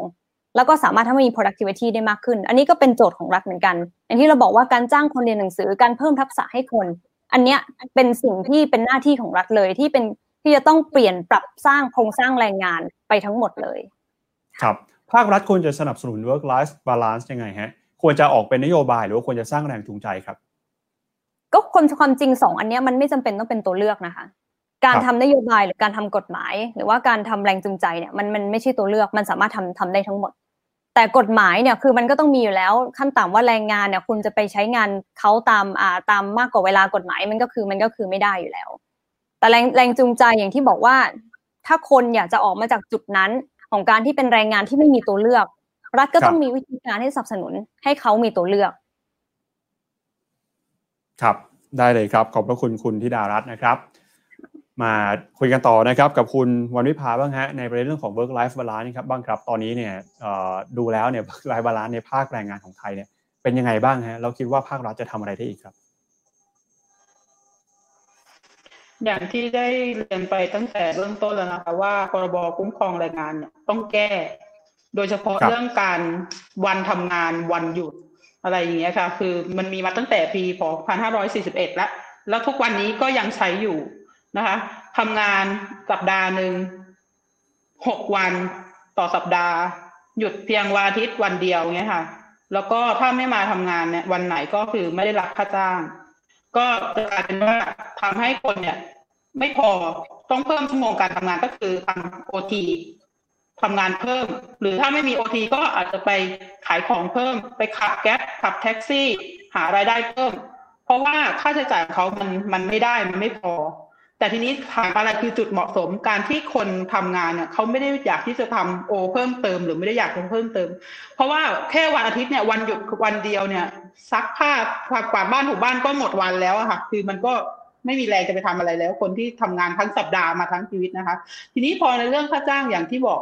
ถ้าไม่ปรับในเรื่องฐานค่าจ้าง ให้จากรายวันเป็นรายเดือนสำหรับคนที่ทำงานอย่างเดิมมาเป็นปีสองปีสามปีนะคะมันก็ทำให้มีแบบนี้เกิดขึ้น เพราะว่าตอนนี้ถ้าทำงานเป็นรายวันเนี่ย อย่างดิฉันเมื่อก่อนก็ทำงานในโรงงานเป็นพนักงานรายวันเหมือนกันนะคะทำงานรายวันเนี่ย ถ้าเกิดว่าวันไหนหยุดหรือวันไหนไม่ไม่ได้พักร้อนอะไรก็จะไม่ได้ค่าจ้างเลยค่ะ อย่างเช่น ถ้าค่าแรงวันนี้เสาร์อาทิตย์เราหยุดไปเสาร์อาทิตย์เราก็คือไม่ได้ค่าจ้าง เราก็จะได้ห้าวัน เพราะนั้นเนี่ยกลายเป็นว่าเราต้องทำมาทำงานทุกวันเพื่อที่ได้ไม่โดนตัดค่าจ้างอะไรอย่างเงี้ยค่ะ มันทำให้ทั้งเดือนเนี่ย มันรายได้เรามันไม่ไม่พอ ต่อรายจ่าย เพราะว่าเราทำงานห้าวันหกวัน บางเดือนมียี่สิบสามวันยี่สิบหกวันเนี้ยค่ะ มันไม่ได้ถูกคูณด้วยรายเดือนกลายเป็นงานที่ไม่มั่นคง เพราะฉะนั้นเนี่ยเรื่องชั่วโมงการทำงานเนี่ยถ้าจะให้สอดคล้องกับเทคโนโลยีที่เข้ามาปัจจุบันจริงๆเนี่ยค่ะต้องแก้ไขค่ะเพราะว่าสิ่งเดียวที่ AI หรือทำไม่ยากก็คือขวดเกี่ยวกับไอ ความคิดสร้างสรรค์นวัตกรรมใหม่ ๆ อันนี้คือประชาชนน่าจะมีสิ่งนี้ที่จะดูแลให้ควบคู่ไปกับการทำงาน แล้วก็การลดชั่วโมงการทำงานลงนี่ก็คือการที่จะถ้านำเทคโนโลยีเข้ามามากขึ้นแน่นอนชั่วโมงการทำงานก็ต้องลดลง แต่จะลดยังไงเพื่อที่จะให้แรงงานและคนที่สถานประกอบการไม่มีผลกระทบ โดยที่ลดชั่วโมงการทำงาน แต่ว่าเฮ้ยเงินเดือนเขาไม่ลดนั่นเนี่ยเขาโอเค ปัจจุบันนี้มันยังไม่ใช่ค่ะคือหมายมันต้องปรับแก้อีกเยอะค่ะไม่แก้มานานแล้วครับ คุณวันวิภาบอกว่าจะทำให้แรงงานมี work life balance มีสมดุลได้เนี่ยอย่างที่หนึ่งก็คือต้องทำงานมั่นคงก่อนนะฮะก็คือจากค่าจ้างที่เป็นจ้างรายวันเนี่ยอาจจะต้องปรับมาเป็นเอ่อพนักงานใช่เป็นจ้างรายเดือนนะครับ แต่ก็ธุรกิจนะฮะบางธุรกิจเนี่ยอาจจะสามารถทำได้แต่บางธุรกิจเนี่ยไม่สามารถรับพนักงานมาเป็นรายเดือนได้ทั้งหมดเนี่ยนะครับ เราเราจะมีส่วนยังไงในฐานะที่เป็นภาครัฐนะฮะภาครัฐจะสนับสนุนให้เกิดการจ้างงานที่เป็นการจ้างงานประจำได้มากขึ้นได้ยังไงครับในเมื่อธุรกิจก็มีความแตกต่างกันครับ คืออย่างอย่างนี้ค่ะ ธุรกิจใช่แตกต่างกัน อย่างเช่น ถ้าเราเป็นภาคงานตามฤดูกาลอย่างเช่น ไปเก็บส้ม หรือไปภาคการเกษตรเนี่ยคือแน่นอนเราเข้าใจแล้วว่ามันเป็นเป็นงานตามฤดูกาลเราจะมาจ้างเขาเป็นรายเดือนเป็นอะไรแบบเนี้ยครับมันมันไม่ได้ ถูกไหมคะแต่ถ้าเป็นงานที่อย่างสมมติว่างานในโรงงานอุตสาหกรรมให้คุณทำหน้างานเดิมหนึ่งปีสองปีสามปีที่ทำแบบเดิมอยู่เนี่ยอันเนี้ยคือต้องปรับแต่ปัจจุบันมันไม่ใช่แบบนี้ค่ะคือมันเป็นรายวันอยู่นะคะ และในอนาคตถ้าดิฉันมองระยะยาวไปเลยก็คือ ปัจจุบันเนี้ยมันปัญหามันมีว่าเด็กเรียนจบมาเนี่ย แล้วไม่มีงานทำเนื่องจากตลาดแรงงานเราต้องการพวกไอ AI นักประดิษฐ์ต่างๆ เข้ามาในอนาคตแต่ว่า คนที่เรียนจบมาเนี่ยไม่ได้มีทักษะทางด้านในส่วนใหญ่จบนิติศาสตร์รัฐศาสตร์ก็เป็นส่วนเยอะหรืออะไรเงี้ยค่ะในบ้านเราเพราะว่าเท่าที่อำนาจเขาจะเรียนได้นะคะทีนี้พอจบมาเนี่ยมันก็ไม่เข้ากับว่าตลาดแรงงานในอนาคตเนี่ย เราต้องการแรงงานประเภทไหน เพราะฉะนั้นเนี่ยกระทรวงแรงงานกับกระทรวงศึกษาธิการก็ต้องมานั่งคุยกันค่ะว่าตลาดแรงงานเราเนี่ยในอนาคตเนี่ยห้าปีสิบปี เราต้องการบุคลากรแบบนี้ คุณใส่หลักสูตรและช่วยผลิตบุคลากรแบบนี้มา ให้สอดคล้องกับการทำงานมันจะทำให้คนไม่ต้องตกงานค่ะ แล้วก็มีงานทำที่แน่นอนว่าเขาจะมีงานทำมากขึ้น แล้วถ้าหากว่าเป็นแรงงานที่เอ่อเป็นลูกจ้างรายวันนะฮะแล้วก็ยังไม่สามารถจะปรับไปอยู่ในอุตสาหกรรมที่สามารถเป็นพนักงานประจำได้เนี่ยคนที่ทำงานแรงวัน คนที่ทำงานรายวันได้รับเงินเดือนวันต่อวันเนี่ยจะจะจะมี work life balance ได้ยังไงครับ ถ้าเป็นตอนนี้คือเขาไม่ได้สามารถจะมีส่วนนี้ได้เลย เพราะว่าคือหนึ่งถ้ายิ่งขนาดก่อนไม่เจอสถานการณ์โควิดนะคะเขาก็ยังต้องทำงานทุกวันยิ่งถ้าเกิดพูดถึงแรงงาน ส่วนใหญ่แบบนี้จะเป็นพวกแรงงานนอกระบบอะค่ะ ซึ่งตอนนี้มีอยู่ราวๆประมาณ 21 ล้าน ถ้ารวมมาตรา 3940 ไปก็ 26 ล้านคน ซึ่งเป็นคนส่วนใหญ่ของประเทศทีเดียวนะคะ แล้วก็ถ้าเกิดเราไม่มีสวัสดิการพื้นฐาน พื้นฐานอย่างเช่น สาธารณสุขอย่างเช่นการเดินทางขนส่งสาธารณะหรืออะไรเงี้ยที่มา support เขาเนี่ยมันทำให้ชีวิตการงานเขายังไงมันก็ต้องดิ้นรนทำงานมากขึ้น เพิ่มชั่วโมงการทำงานมากขึ้น อยากจะขายของอะไรมากขึ้นอยู่ดีค่ะ เพราะว่าเขาไม่มีอะไรที่จะมาเป็นพื้นฐานรองรับได้เลยณปัจจุบันเนี้ยค่ะในในกลุ่มเนี้ยคือ ซึ่งก็ต้องมาว่าต่อไปใน ในข้อที่สี่ที่คุณจะถามในอีกข้อข้างหน้านี้ค่ะว่าจะครับทำไงต่อก็เลยกลายมาเป็นปัญหาเรื่องของแรงงานนอกระบบนะฮะซึ่งจริงๆเนี่ยเรื่องของแรงงานนอกระบบเนี่ยพอเอ่อไม่มี social safety net ไม่มีสวัสดิการเนี่ยก็กระทบเรื่องของ work life balance ด้วยกระทบเรื่องของการตัดสินใจการใช้ชีวิต การหาเลี้ยงครอบครัวด้วยนะฮะทีนี้เราจะมาคุยกันต่อในเรื่องของประเด็นแรงงานนอกระบบบ้างนะครับ มาเริ่มต้นกันกับคุณธิดารัตน์นะฮะว่าเรื่องของแรงงานนอกระบบเนี่ยคิดว่าประเทศไทยควรจะมีนโยบายในการจัดการแรงงานนอกระบบยังไงบ้าง นโยบายที่ควรจะออกมาให้เป็นรูปธรรมให้สามารถเข้าไปดูแลแรงงานนอกระบบได้อย่างทั่วถึงควรจะเป็นแบบไหนครับค่ะก็เป็นที่รู้กันนะคะ ว่าประเทศไทยเนี่ยถูกขับเคลื่อนด้วยแรงงานนอกระบบเนี่ยมากกว่า 50%เลย ตัวเลขปีล่าสุดเนี่ยอยู่ที่ประมาณ 21 กว่าล้านคน ถือว่าเยอะมากพรรคเพื่อไทยเนี่ยพูดมาตลอดว่าอะไรที่มันไม่ถูกต้องเนี่ยก็ทำให้มันถูกต้องซะอันนี้ก็เป็นนโยบายที่เราคุยมาตั้งแต่สมัยที่เราที่เราได้บริหารประเทศด้วยนะคะ ว่า ถ้าเกิดเขาไม่อยู่ในระบบ เราก็อยากให้เขาอยู่ในระบบอย่างถูกต้อง มันมีหลายเหตุผลที่ว่าทำไมต้องเป็นอย่างนั้นหนึ่งคือเขาเป็นกำลังสำคัญมากกว่า 50%คือมากกว่าครึ่งหนึ่งของแรงงานในประเทศในการขับเคลื่อนประเทศ เพราะฉะนั้นเขามีความสำคัญมากๆในการที่จะในการที่จะขับเคลื่อนประเทศถูกไหมคะอันที่สองก็คือถ้าเราเอาเขามาลงทะเบียนให้ถูกต้องตามกฎหมายแล้วเนี่ย เราสามารถจะติดตามตรวจสอบ แล้วก็ดูแลเขาได้อย่างถูกต้อง ที่เป็นปัญหาทุกวันนี้อย่างในช่วงในช่วงสถานการณ์โควิดเนี่ย ที่บอกว่ามีมีแรงงานต่างด้าวหรือว่ามีแรงงานนอกระบบที่เราไม่สามารถตรวจสอบได้เนี่ยหลายๆคนบอกว่าระบบของรัฐเนี่ยดีแล้ว แต่ความจริงไม่ใช่ มันยังมีความเสี่ยงอีกเยอะที่หลายๆคนก็เห็นนะคะว่าอาจจะเกิดการแพร่ระบาดในโรคโรคโควิดอีกรอบหนึ่งเพราะว่ามันไม่มีระบบการตรวจสอบติดตามของแรงงานนอกระบบที่ดี อย่างสิงคโปร์เนี่ยเป็นเคสที่เห็นได้ชัดมากเลย ว่าแรงงานต่างด้าวหรือแรงแรงงานที่อยู่นอกระบบที่ไม่ได้รับการดูแลอย่างทั่วถึงดีๆจริง ๆ เนี่ย สุดท้ายเนี่ยกลายเป็นปัญหาก็คือเกิดเป็นคลัสเตอร์หรือเป็นกลุ่มคนที่ได้อ่าที่ได้รับอ่าได้รับเชื้อโควิดโควิด แล้วก็กลายเป็นปัญหาใหญ่ในประเทศ อย่างเราเนี่ยยิ่งแย่กว่า มีแรงงานอย่างอย่างตอนเนี้ยมีผู้ที่ติดเชื้ออย่างในอินเดียเนี่ยเยอะมาก อินเดียติดกับพม่า เมื่ออินเดียอพยพไปพม่า แล้วก็มามาไทย อันนี้เป็นความเสี่ยงที่สูงมาก ถ้าพูดถึงในในแง่ของในแง่แง่ของช่องทางธรรมชาติหรืออะไรที่เขาจะเข้ามาก็ตามนะคะ แต่ทีเนี้ยระบบการติดตามแล้วก็ตรวจสอบเนี่ย มันให้ประโยชน์กับประเทศหรือว่าให้ประโยชน์ในแง่ของเศรษฐกิจมากกว่านั้น หากเขามีปัญหาอะไรอ่าเกิดเขาไม่มีการเข้าถึงสวัสดิการที่ดี แล้วเราขาดแรงงานส่วนนี้ไปเนี่ย ประเทศจะขับเคลื่อนอ่าไปไปไม่ได้ เพราะฉะนั้นถ้าเกิดเรามีการตรวจสอบที่ดี มีการให้สวัสดิการกับเขา มีการทำให้อ่าทำให้ถูกต้อง อันเนี้ยเราก็จะสามารถแก้ปัญหาได้ตรงจุดมากขึ้น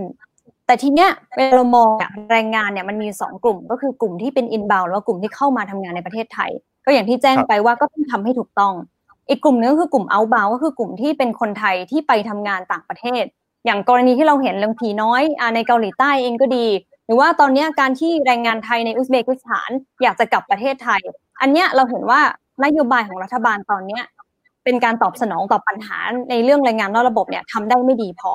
อย่างกรณีผีน้อยก็คือไม่ให้เขากลับพรรคเพื่อไทยพูดอยู่เสมอว่า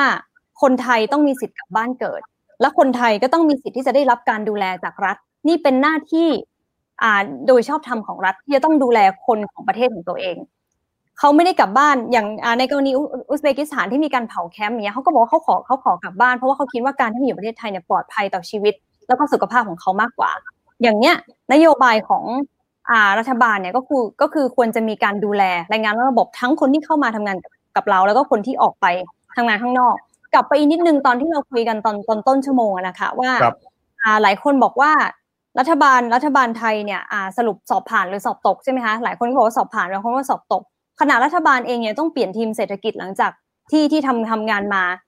รัฐบาลเองก็น่าจะรู้นะคะ ว่าทีมเศรษฐกิจที่ผ่านมาเนี่ยสอบตกก็เลยต้องมีการเปลี่ยนถูกไหมคะ อันนี้เราก็เห็นว่ามันมันก็เป็นมันก็เป็นโจทย์ให้ได้คิดอะไรเยอะ ตอนนี้พอมีการปรับคอรมอปุ๊บเนี่ยเราก็เห็นเลยว่าเป็นโจทย์ให้ทีมเศรษฐกิจใหม่ แต่ไม่ใช่แค่ทีมเศรษฐกิจใหม่อย่างเดียวรัฐมนตรีไม่ว่าจะเป็นกระทรวงจะเป็นดีใช่ไหมคะดิจิตอลเองก็ตามหรือว่ากระทรวงแรงงานก็ตามก็ต้องทำงานด้วยกันทั้งหมด เพราะว่าการที่จะปรับเปลี่ยนโครงสร้างของระบบเศรษฐกิจสมัยทั้งอาของระบบเศรษฐกิจเพื่อจะรับสถานการณ์นี้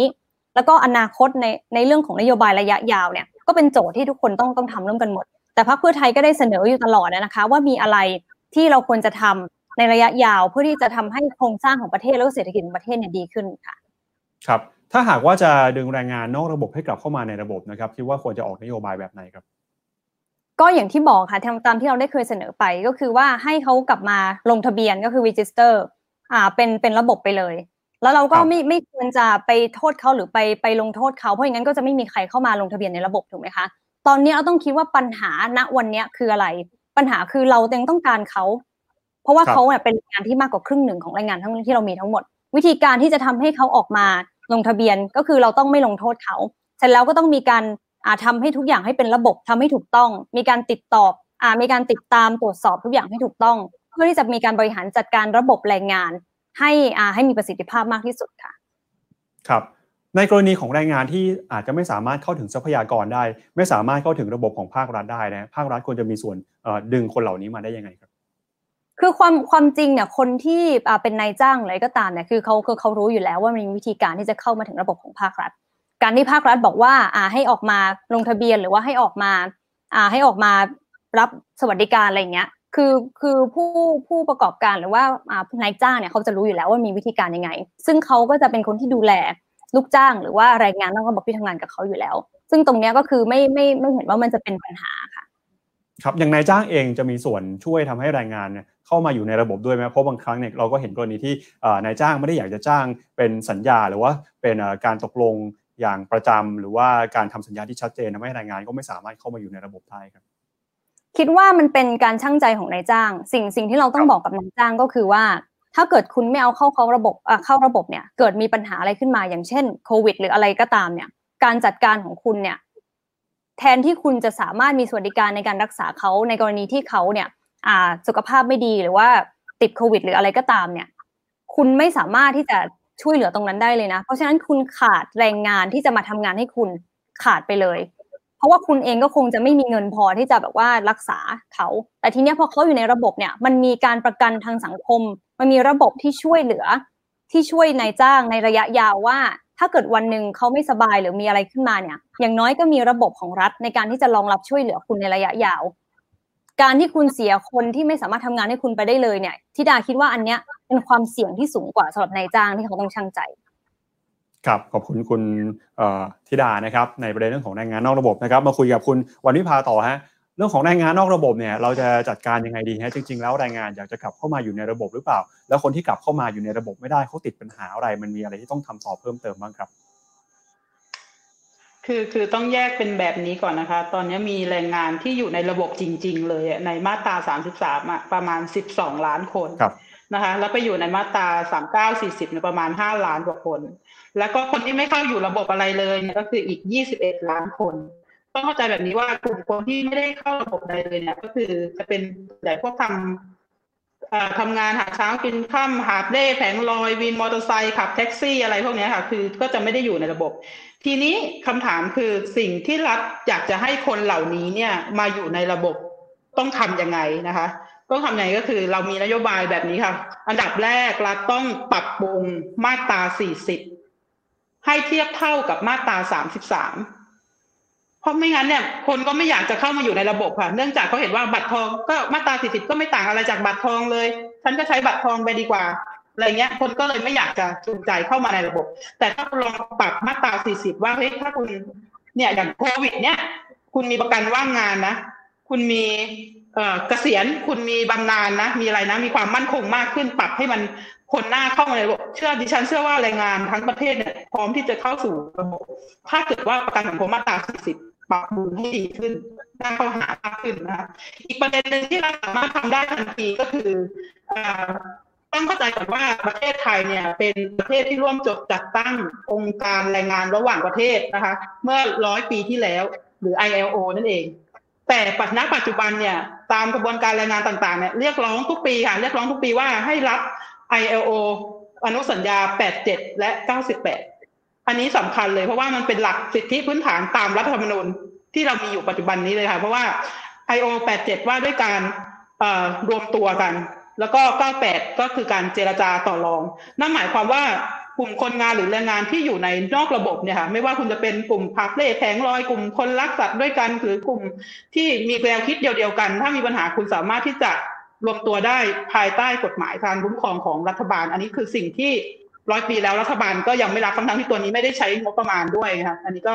อยากถ้าเนี้ยทำได้ทันทีแล้วก็เพิ่มในเรื่องของมาตรา 40 ที่จะชูงคนเนี่ยให้เข้ามาในอยู่ในระบบมากขึ้น แล้วก็มีสวัสดิการรองรับในระยะยาวนะคะก็ต้องต้องตั้งรัฐสวัสดิการค่ะในประเทศ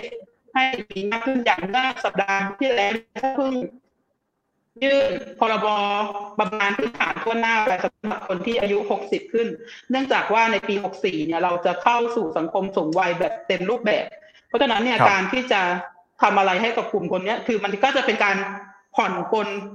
แรงงานที่จะเข้ามาสู่ในระบบแรงงาน แล้วเขาต้องแบกรับภาระเนี่ยคือถ้าพ่อแม่มีมีการดูแลที่ดีเนี่ย คนที่เขาทำงานก็ก็สบายใจขึ้น ก็มีการขับเคลื่อนได้ดีขึ้น มันก็จะเอื้อหนุนเกื้อกูลกันเนี้ยค่ะ ครับได้ครับ ขอบพระคุณคุณวันวิภานะครับ ก็ประเด็นแรงงานนอกระบบเนี่ยจะต้องมีการปรับเรื่องของแก้ไขกฎหมาย โดยเฉพาะยิ่งของมาตรา 40 เนี่ยที่เป็นประเด็นที่จะสามารถเข้ามาดึงแรงงานให้เข้ามาอยู่ในระบบได้มากขึ้นด้วยนะครับ มาที่คุณสิริพงศ์บ้างครับ ปัญหาแรงงานนอกระบบเราจะจัดการยังไงดีครับมีอะไรที่ภาครัฐสามารถทำเพิ่มเติมได้บ้างครับครับก็อย่างอย่างที่ทั้งสองท่านได้กล่าวไปนะครับ แรงงานนอกระบบนอกระบบเนี่ยมันก็อาจจะแบ่งออกเป็นสักสองส่วน นะครับ ก็คือแรงงานนอกระบบของไทย กับแรงงานนอกระบบของต่างชาตินะครับ แรงงานนอกระบบของไทยเนี่ยก็ก็อย่างที่คุณธิดารัตพูดนะครับ แล้วก็เราผมก็ได้พูดไปเมื่อช่วงที่แล้ว ก็คือเรื่องระบบของประกันสังคมนะครับ ที่มันจะเชิญชวนให้กลุ่มคนต่างๆ เหล่านั้นเนี่ยเขาเข้ามาอยู่ในในระบบได้นะครับ และโดยเฉพาะในปัจจุบันเนี่ย ประกันสังคมเนี่ยไม่ได้มีเฉพาะกรณีที่นายจ้าง และลูกจ้างเป็นภาระร่วมกันเท่านั้นนะครับ แต่แต่ผู้ใช้แรงงานเนี่ยหรือบุคคลธรรมดาเนี่ยเขาก็สามารถที่จะเป็นผู้ประกันตน โดยการจ่ายเงินให้กับตนเองได้ เช่นเดียวกันนะครับ สิ่งที่สำคัญก็คือสิทธิประโยชน์ของเขาเนี่ยเขาจะต้องดูแลสิทธิประโยชน์ให้ได้ไม่น้อยกว่าบัตรทอง อย่างที่อย่างที่ได้พูดไปนะครับ ส่วนแรงงานต่างชาติเนี่ยนะครับ วันนี้ มันปฏิเสธไม่ได้นะครับ ว่าประเทศไทยเนี่ย ไม่ใช่ประเทศที่มีแรงงานในประเทศที่ราคาถูกแล้ว มันไม่ได้เหมือนในยุคสมัยของราชาติแล้ว ที่ใครมาลงทุนแล้วก็คิดว่า เออ ประเทศไทยเป็นประเทศที่แรงงานถูกแล้วเหมาะจะจะลงทุน เราสู้เวียดนามไม่ได้แล้วนะครับ สิ่งที่สิ่งที่มันจะเชิญชวนนักลงทุนให้เข้ามา ได้ในประเทศไทยในในเวลาเนี้ยมันคงไม่ใช่เรื่องแรงงาน แต่มันคงเป็นนโยบายในด้านอื่น ไม่ว่าจะเป็นเรื่องของโลจิสติกที่จะไปลดต้นทุน ต้นทุนต้นทุนที่ดินที่มันจะเป็น sunk cost ที่เขาไม่จำเป็นจะต้องมาลงทุนอะไรอย่างเงี้ยที่ที่เป็นการเชิญชวนให้เข้ามาลงทุน เพราะว่าลำพังคนคนไทยเองเนี่ย ให้ให้มาเป็นแรงงานแล้วรับค่าแรงต่ำเนี่ย ก็เป็นไปไม่ได้แล้วนะครับฉะนั้นแรงงานต่างชาติยังมีความจำเป็นครับ ที่จะต้องมาขับเคลื่อนนะครับ เศรษฐกิจแล้วก็ขับเคลื่อนอุตสาหกรรมใน ในประเทศไทยนะครับ ส่วนการที่จะเอาเข้ามาสู่ในระบบเนี่ย สิ่งที่จำเป็นต้องทำอย่างหนึ่งก็คือมันต้องรีเซ็ตนิรโทษกรรมคนที่ยังไม่เข้ามาในระบบเนี่ย ให้เขามาเข้าในระบบซะนะครับ แล้วหลังจากนิรโทษกรรมต้องเพิ่มบทลงโทษคนที่ลักลอบให้หนักขึ้นนะครับ เพื่อที่จะดึงกลุ่มคนเหล่านี้เข้ามาในระบบให้ได้มากที่สุด เข้ามาในระบบเนี่ยเพื่ออะไร สิ่งสิ่งสำคัญที่สุดเลยครับ เพื่อที่เราจะได้ทราบข้อมูล ในการที่ภาครัฐจะต้องเตรียมการลงทุนในเรื่องของสารุปโภคนะครับ ว่าจะต้องมีการลงทุนอย่างไรฐานข้อมูลในการจัดเก็บภาษีนะครับ และโดยเฉพาะอย่างยิ่งในปัจจุบันเนี่ยที่เราจะเห็นเลยฐานข้อมูลเกี่ยวกับโรคติดต่อ สิ่งเหล่านี้มีความจำเป็นรัฐเนี่ยมีความจำเป็นที่จะต้องลดขั้นตอน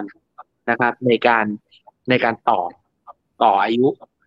คือแรงงานต่างชาติแม้กระทั่งอยู่ในระบบอยู่แล้วเนี่ย ได้ที่ได้ยินจากผู้ประ กอบการก็จะค่อนข้างมีความยุ่งยากมากครับ ที่จะต้องไปรายงานตัวตลอดไปต่ออายุตลอดอะไรอย่างเงี้ยนะครับ มาตรการเหล่านี้จะต้องเอามาปรับปรุงแก้ไขครับ แล้วปฏิเสธไม่ได้ครับว่าแรงงานนอกระบบต้องเชิญชวนทุกวิธีทางให้เขาเข้ามาสู่ในระบบครับ ครับอ่าก็ครบถ้วนฮะกับประเด็นคำถามที่ พูดกันไปใน 4 เรื่องด้วยกันไม่ว่าจะเป็นเรื่องของโจทย์ใหญ่ของประเทศไทยในเรื่องแรงงานประเด็นที่มีการ disruption เข้ามารวมไปถึงนะการพูดคุยกันประเด็นข้าวแรงขั้นต่ำด้วย work life balance แล้วก็ในเรื่องของแรงงานนอกระบบที่มีอยู่ตอนนี้จะจัดการยังไงดีนะครับ เดี๋ยวเราจะหยิบยกคำถามที่คุณผู้ชมดูอยู่ทางบ้านนะครับ ส่งเข้ามาในช่องทางคอมเมนต์นะถ้าหากว่าตอนนี้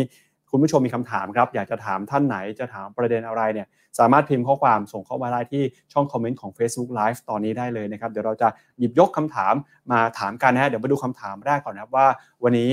มีประเด็นเพิ่มเติมที่อยากจะพูดคุยอะไรกันต่อบ้างนะครับคำถามนี้ครับอยากจะทราบความคิดเห็นแต่ละท่านเรื่องของการ reskill แรงงาน แล้วก็ digital new age technology นะครับว่ามีความสัมพันธ์โดยตรงกับแรงงาน แล้วก็เด็กที่จบใหม่ที่จะเข้ามา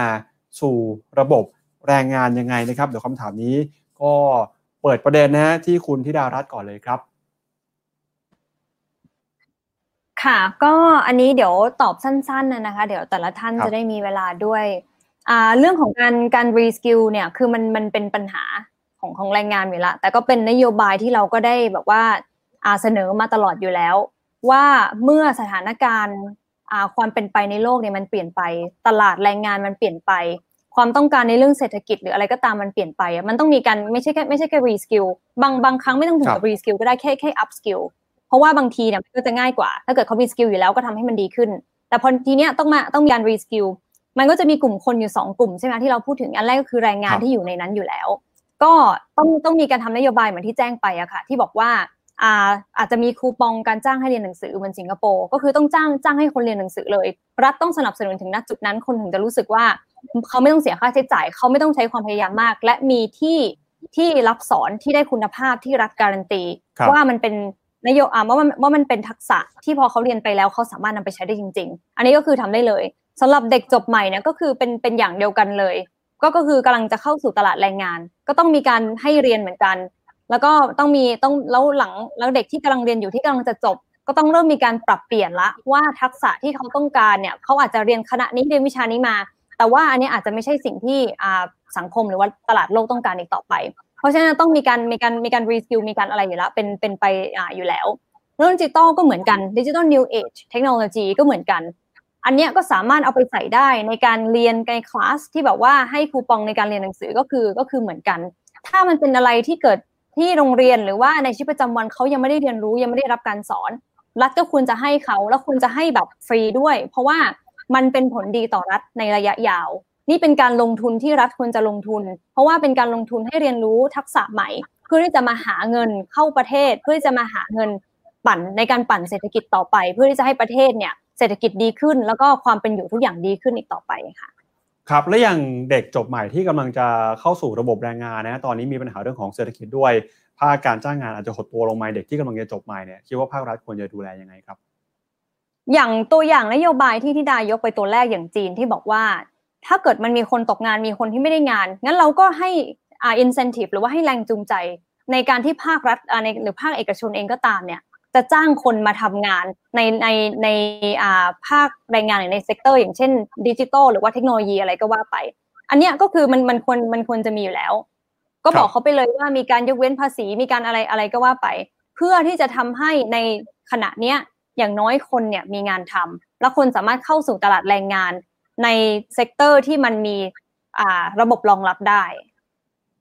ค่ะครับ อ่าเดี๋ยวคำถามนี้เดี๋ยวจะถามคุณสิริพงศ์อีกท่านหนึ่งนะฮะก็ในประเด็นเดียวกันเลยครับเรื่องของเทคโนโลยีนะฮะเรื่องของอการเพิ่ม skill upskill reskill แล้วก็การดูเรื่องของเด็กที่จบใหม่ด้วยนะฮะจะมีนโยบายหรือว่ามีคำแนะนํำยังไงครับ ครับก็เท่าเท่าที่ผมคิดออกนะครับ ก็มีคำตอบเดียวครับ ถ้าเร็วที่สุดตรงที่สุดก็ Thailand Sharing University ครับ วันนี้มันมีความจำเป็นครับ คือเรารู้อยู่แล้วว่าความต้องการเด็กสำหรับเด็กจบใหม่ คือมันจำเป็นมีความจำเป็นที่จะต้องเรียนรู้อะไรมากกว่าในตำราเรียนนะครับ ระยะยาวเนี่ยจำเป็นมากครับ ที่จะต้องไปปรับปรุงหลักสูตรนะครับ ตั้งแต่มัธยมตั้งแต่มหาวิทยาลัย เราจะเห็นเด็กจำนวนมากเลย จบคอมพิวเตอร์มาจบบัญชีมานะครับ แล้วคำถามก็ถามว่ามีความสามารถทำบัญชีไหมไม่มีนะครับ แต่พิมพ์ดีดได้อย่างเงี้ยเป็นต้น สิ่งเหล่านี้มันเป็นสิ่งที่การศึกษาของไทยเนี่ยจะต้องกลับไปกลับไปทบทวน แต่สิ่งหนึ่งที่เราเชื่อว่าในโลกในโลกปัจจุบันเนี่ยมันมีวิวิชาการหลายแขนงมาก ที่จำเป็นจะต้องจะต้องรู้นะครับและเราไม่สามารถที่จะไปบังคับใครว่าสกิลไหนมันเหมาะสมกับใครนะครับ สิ่งที่เราจะทำได้ก็คือ เราจะต้องมีระบบอย่างเช่น เราเคยเสนอไปของพรรคภูมิใจไทยเคยเสนอไปก็คือ Thailand Sharing University คือใครอยากเรียนอะไรต้องได้เรียน แล้วก็ต้องฟรีด้วยนะครับคืออยากจะเรียนรู้ skill ไหน อยากจะเรียนรู้ skill พิมพ์ดีดเข้าไปเรียนเรียนฟรี อยากจะเรียนรู้ skill เลื่อยไม้เข้าไปเรื่อยเรื่อยเรียนฟรี อยากจะเรียนรู้ skill coding เข้าไปเรียนและเรียนฟรีนะครับ แล้ววิธีเนี้ยผมคิดว่าจะจะตอบโจทย์สังคมยุคปัจจุบัน แล้วก็จะเป็นทางช่วยน้องๆ นักศึกษาที่จบใหม่ได้ได้เลยที่สุดคือเรา โปรไวแหล่งความรู้ให้กับเขาครับครับ อย่างในช่วงต้นคุณสิริพงศ์พูดประเด็นเรื่องของเทคโนโลยีที่จะเข้ามามีบทบาทอาจจะมา disrupt ในภาคแรงงานนะบอกว่าภาครัฐเองควรจะเข้าไปดูสัดส่วน ระหว่างการจ้างงานแล้วก็สัดส่วนเทคโนโลยีหรือว่า AI ที่จะเข้ามามีบทบาท คิดว่าภาครัฐจะทำอะไรได้ในเรื่องนี้บ้างครับ จะสัดส่วนกำหนดยังไงครับ คือคือจริงๆเนี่ยคือคือผมมองตัวนี้เป็นเพียงไอเดียนะครับ ผมยังไม่ได้มีโซลูชันนะครับ เพียงแต่ว่าเรามองว่า ในอนาคตเนี่ยมันมีความเป็นไปได้ที่คนเนี่ยบริษัทเนี่ยเขาอาจจะสามารถผลิตของได้วันละเป็นพันๆหมื่นๆชิ้น โดยใช้คนแค่สามคนนะครับ อันนี้มันมันเป็นสิ่งที่มันน่าจะเกิดขึ้นได้ในอนาคต ถ้าเป็นแบบนี้มันหมายความว่าแรงงานจำนวนมากเนี่ยจะหายไปจากระบบ ฉะนั้นเนี่ยมันจะต้องมีการมาคิดสัดส่วนว่าในการจะเปิดบริษัทในประเทศไทยเนี่ยนะครับ มัน คือคือตัวนี้ผมก็ยังไม่ได้มีมีไอเดียที่ชัดเจน แต่คิดว่ามันควรจะต้องมีว่าอ่าอาจจะคิดว่าเทียบเครื่องจักรกับกำลังผลิตของมนุษย์เทียบกันนะครับ คนอาจจะเป็นคนคุมคนอาจจะเป็นคนคุมแมชชีนก็ได้ ไม่มีปัญหา อาจจะหนึ่งต่อสิบนะครับ สมมุติว่าถ้ากำลังผลิตของคุณเนี่ย เครื่องจักรหนึ่งตัว เครื่องจักรหนึ่งตัวอาจจะผลิตได้พันชิ้นนะครับ เครื่องจักรสามตัวอาจจะต้องมีการจ้างคนหนึ่งคน อะไรอย่างเงี้ยเป็นต้นนะครับ แต่ผมคิดว่ามันน่าจะมีการกำหนดสัดส่วน เพื่อที่ให้สังคมคนกับเครื่องจักรเนี่ยมันสามารถไปด้วยกันได้ครับ ครับ แล้วเรื่องของภาษี AI ล่ะฮะ มีแนวคิดในเรื่องนี้ยังไงครับ ภาษี AI เนี่ยผมว่าเป็นเรื่องที่ที่คนจำนวนมากนะครับ พูดถึงในวันนี้นะครับ อย่างเช่นอย่างเช่นอ่าเราเรายกตัวอย่างว่าบริษัทเนี่ย บริษัทผลิตรองเท้าที่เดิม อาจจะมีอาจจะมีลูกจ้างสักสี่ห้าร้อยคน วันหนึ่งใช้เครื่องจักรเข้ามาทดแทนนะครับ ลดต้นทุนของเขาได้ เขาเหลือจ้างคนอยู่สิบคน แต่คนสี่สี่ร้อยห้าสิบคนสี่ไอ้คนห้าร้อยคนนั้นเนี่ยถูกเลิกออฟออกไป นั่นหมายความว่ากำลังซื้อเนี่ยมันหายไปนะครับกำลังซื้อหายไปแล้วเขาลดต้นทุนได้ ลดต้นทุนได้สุดท้าย ถึงเขาจะลดต้นทุนได้ แต่เวลาไปเสียภาษีเงินได้เนี่ยเขาก็เอาไปหัก คือเครื่องจักรมันหักค่าเสื่อมได้ ก็สามารถไปหักค่าเสื่อมได้เช่นเดียวกัน นั่นหมายความว่าการเก็บภาษีของภาครัฐ ถึงเขาจะลดต้นทุนไม่ได้หมายความว่าภาครัฐเก็บภาษีได้มากขึ้น ถูกต้องนะฮะไม่ได้หมายความว่าเก็บภาษีได้มากขึ้น ฉะนั้นต้องเก็บภาษีตั้งแต่ครั้งแรก คือจะทำอย่างไรภาษี AI เนี่ย คุณอาจจะต้องมีการจ่ายภาษี AI เป็นรายปีด้วยซ้ำนะครับ อย่างเช่นอ่าต้องเก็บกี่เปอร์เซ็นต์ของค่าเสื่อม อย่างเงี้ยเป็นต้นนะครับ เพื่อที่ เอาเงินเหล่านั้นเนี่ยที่มันจะหายไปจากระบบ เอาไปดูแลสวัสดิการสังคมนะครับ อย่างเช่น เอาไปเพิ่มสิทธิประโยชน์ของบัตรทองเอาไปเพิ่มประสิทธิภาพของการเรียนการสอนอย่างนี้เป็นต้นนะครับ นี่คือสิ่งที่ที่ที่เราคิดว่ารัฐเนี่ยควรจะมองไปถึงเรื่องนี้แล้วครับ ครับอขออนุญาตถามเพิ่มเติมสั้นๆอีกนิดนึงในประเด็นเรื่องของภาษี AI นะฮะเราควรจะ วางนโยบายเรื่องนี้ยังไงครับ ให้สามารถได้เรื่องของสวัสดิการไปด้วย แล้วก็ไม่เป็นการเข้าไปตัดแรงจูงใจของภาคเอกชนในการพัฒนาระบบเทคโนโลยีภายในครับ คือคือผมคิดว่าในในปัจจุบันเนี่ยนโยบายรัฐหลายอย่างนะครับที่ที่เขามีเรื่องแรงจูงใจอื่น ๆ อย่างเช่นยกตัวอย่างอย่างเช่น EEC EEC เนี่ยในบางมิติเนี่ยคืออาจจะเป็นปัญหาสังคม อาจจะเพิ่มความเหลื่อมล้ำซึ่งก็ถือว่าเป็นปัญหาใหญ่นะครับ แต่ EEC เนี่ย ถ้าพูดถึงข้อดีของมันเนี่ยมันจะมีมันจะมีข้อได้เปรียบคือ ผู้มาลงทุนเนี่ยจะไม่มี sunk cost จะไม่มี sunk cost คือเนื่องจากมันเป็นสัญญาเช่า ใช่ไหมครับ หมายความว่าบริษัทที่มาลงทุนเนี่ยไม่จำเป็นจะต้องไปซื้อที่ดิน เมื่อไปซื้อที่ดินเนี่ยนี่คือการจูงใจอย่าง ข้อดีข้อที่สองคือ ข้อได้เปรียบทางด้านโลจิสติก เนื่องจากว่าใช้ระยะเวลาในการเดินทางไปท่าเรือ ค่อนข้าง ค่อนข้างจะน้อยนะครับ และลดต้นทุนได้สูงมากนะครับ ผมคิดว่า 2 ประเด็นเนี้ยน่าจะเป็นแต้มต่อนะครับ ที่จะสามารถเชิญชวนเขาเข้ามาลงทุนได้นะครับ การใช้ AI นะครับ การใช้ AI ของเขาเนี่ยมันลดต้นทุนได้แน่นอน แต่การเก็บภาษีมันไม่ได้หมายความว่ามันจะไปเพิ่มต้นทุนให้กับเขาถึงขนาดที่ว่า ถึงขนาดที่ว่าจ้างคนถูกกว่า นะครับอาจอาจจะไม่ใช่อาจจะไม่ใช่ถึงถึงถึงประเด็นนั้น เพราะเราเก็บในส่วนของภาษีเราไม่ได้เก็บจากรายได้ทั้งหมดของเขาครับ ครับได้เลยครับเดี๋ยวมาดูคำถามถัดไปนะครับคำถามนี้ขออนุญาตถามคุณวันวิภากับคุณธิดารัตน์นะฮะครับ อยากถามแนวคิดแต่ละท่านครับเกี่ยวกับการแข่งขันเรื่องของแรงงานส่วนของข้าวแรงนะครับ ที่เราได้บ้างกับประเทศที่ค่าแรงถูกกว่า แล้วก็แรงงานจำนวนมากกว่าเนี่ยเช่นจีนเวียดนามเนี่ยนะฮะ ค่าแรงถูกกว่าแรงงานเยอะกว่า เราจะวางนโยบายที่เกี่ยวข้องกับการแข่งขันยังไงนะครับเดี๋ยวมาเริ่มต้นที่คุณวันวิภาก่อนครับ คือเราต้องต้องทราบอย่างนี้ก่อนนะคะว่าแรงงานในประเทศไทยนอกจากในระบบนอกระบบแล้วเนี่ยยังมีแรงงานที่กลุ่มงานหลายอย่างที่คนไทยเนี่ยไม่ได้ทำแล้วเราต้องใช้อาศัยแรงงานข้ามชาตินะคะ ตามชายแดนต่างๆ เช่น แรงงานประมง แรงงานภาคการเกษตรต่างแล้วก็แรงงานที่อยู่ตามชายขอบก็เยอะอยู่ค่ะที่จะเข้ามาทำไทยดังนั้นการที่จะปรับเรื่องแรงงานและเรื่องค่าแรงเนี่ยมันกลายเป็นว่าต้องปรับทั้งในเรื่องระบบ ของงานที่มีอยู่ปัจจุบันด้วย เพราะว่าคุณต้องรู้ว่าเด็กรุ่นใหม่จบมาแน่นอนเขาต้องไม่ไปเป็นประมงไม่ไปเป็นอะไรงานที่คุณมีอยู่แล้ว อย่างที่ว่าตำแหน่งงานว่างต่อให้ว่างสักเท่าไหร่เขาก็ไม่ทำอยู่แล้ว ทีนี้เด็กจบใหม่มาตลาดแรงงานแบบไหนที่จะพัฒนาประเทศที่ประเทศเนี่ยต้องการให้เขามาพัฒนาขับเคลื่อนประเทศต่อไปเนี่ยก็ต้องอย่างที่เคยบอกไปในช่วงที่สองว่ายังศึกษากับแรงงานต้องมาคุยกันนะคะ ว่า เอ๊ะในอีกห้าปีฉันต้องการตลาดแรงงานแบบนี้สร้างคนแบบนี้ แล้วคุณใส่หลักสูตรแบบนี้เข้าไปในตำราเรียน ให้คนสนใจ แล้วก็เป็นการหางานที่ คือทุกวันงานไม่มั่นคงไม่อะไรด้วยกฎหมายแรงงานที่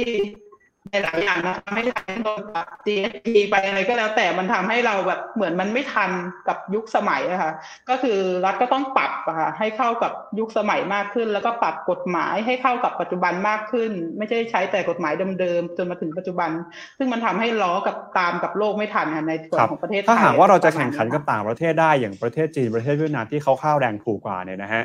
เราจะแข่งแข่งขันกับเขาได้ยังไงฮะโดยที่ยังสามารถรักษาสวัสดิภาพ รักษาคุณภาพชีวิตของแรงงานไทยได้อยู่ครับ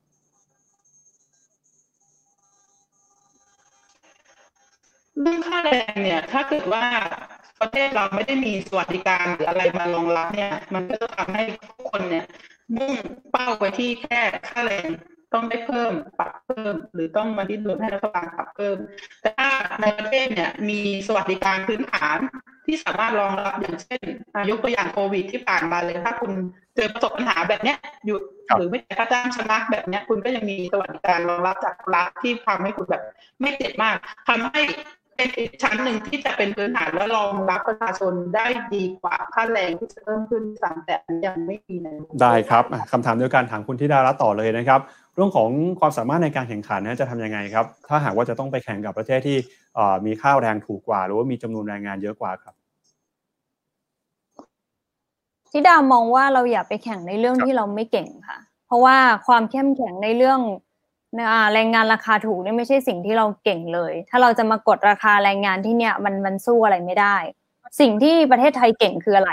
ประเทศอ่าพรรคเพื่อไทยพูดมาตลอดหนึ่งก็คือเรื่อง creative economy แต่ว่าเรื่องของเศรษฐกิจที่ที่เน้นในเรื่องของ creativity หรือว่าความคิดสร้างสรรค์ อันเนี้ยไม่อย่างที่ยกตัวอย่างไปตอนแรกเรื่อง e-sport อะไรเงี้ยที่แบบว่าอาร์ติสหรือว่าคนที่ออกแบบทุกอย่างเนี่ยก็คือเป็นเป็คนรับคนไทยหมดเลยทั่วโลกก็ยังสู้ไม่ได้ หรือว่าการที่เราจะสร้างอาหารให้กลายมาเป็นซึ่งเป็นสิ่งที่เราเข้มแข็งแล้วก็ทำเก่งอยู่แล้วเนี่ยจะสร้างอาหารจากสิ่งที่ไม่ค่อยมีอะไรเป็นแค่อาหารพื้นบ้าน แต่เรามาทำ presentation หรือว่าการออกแบบมาขายนักท่องเที่ยวหรือว่ามาขายผู้บริโภคเนี่ยให้ได้ดีขึ้นมากกว่านั้น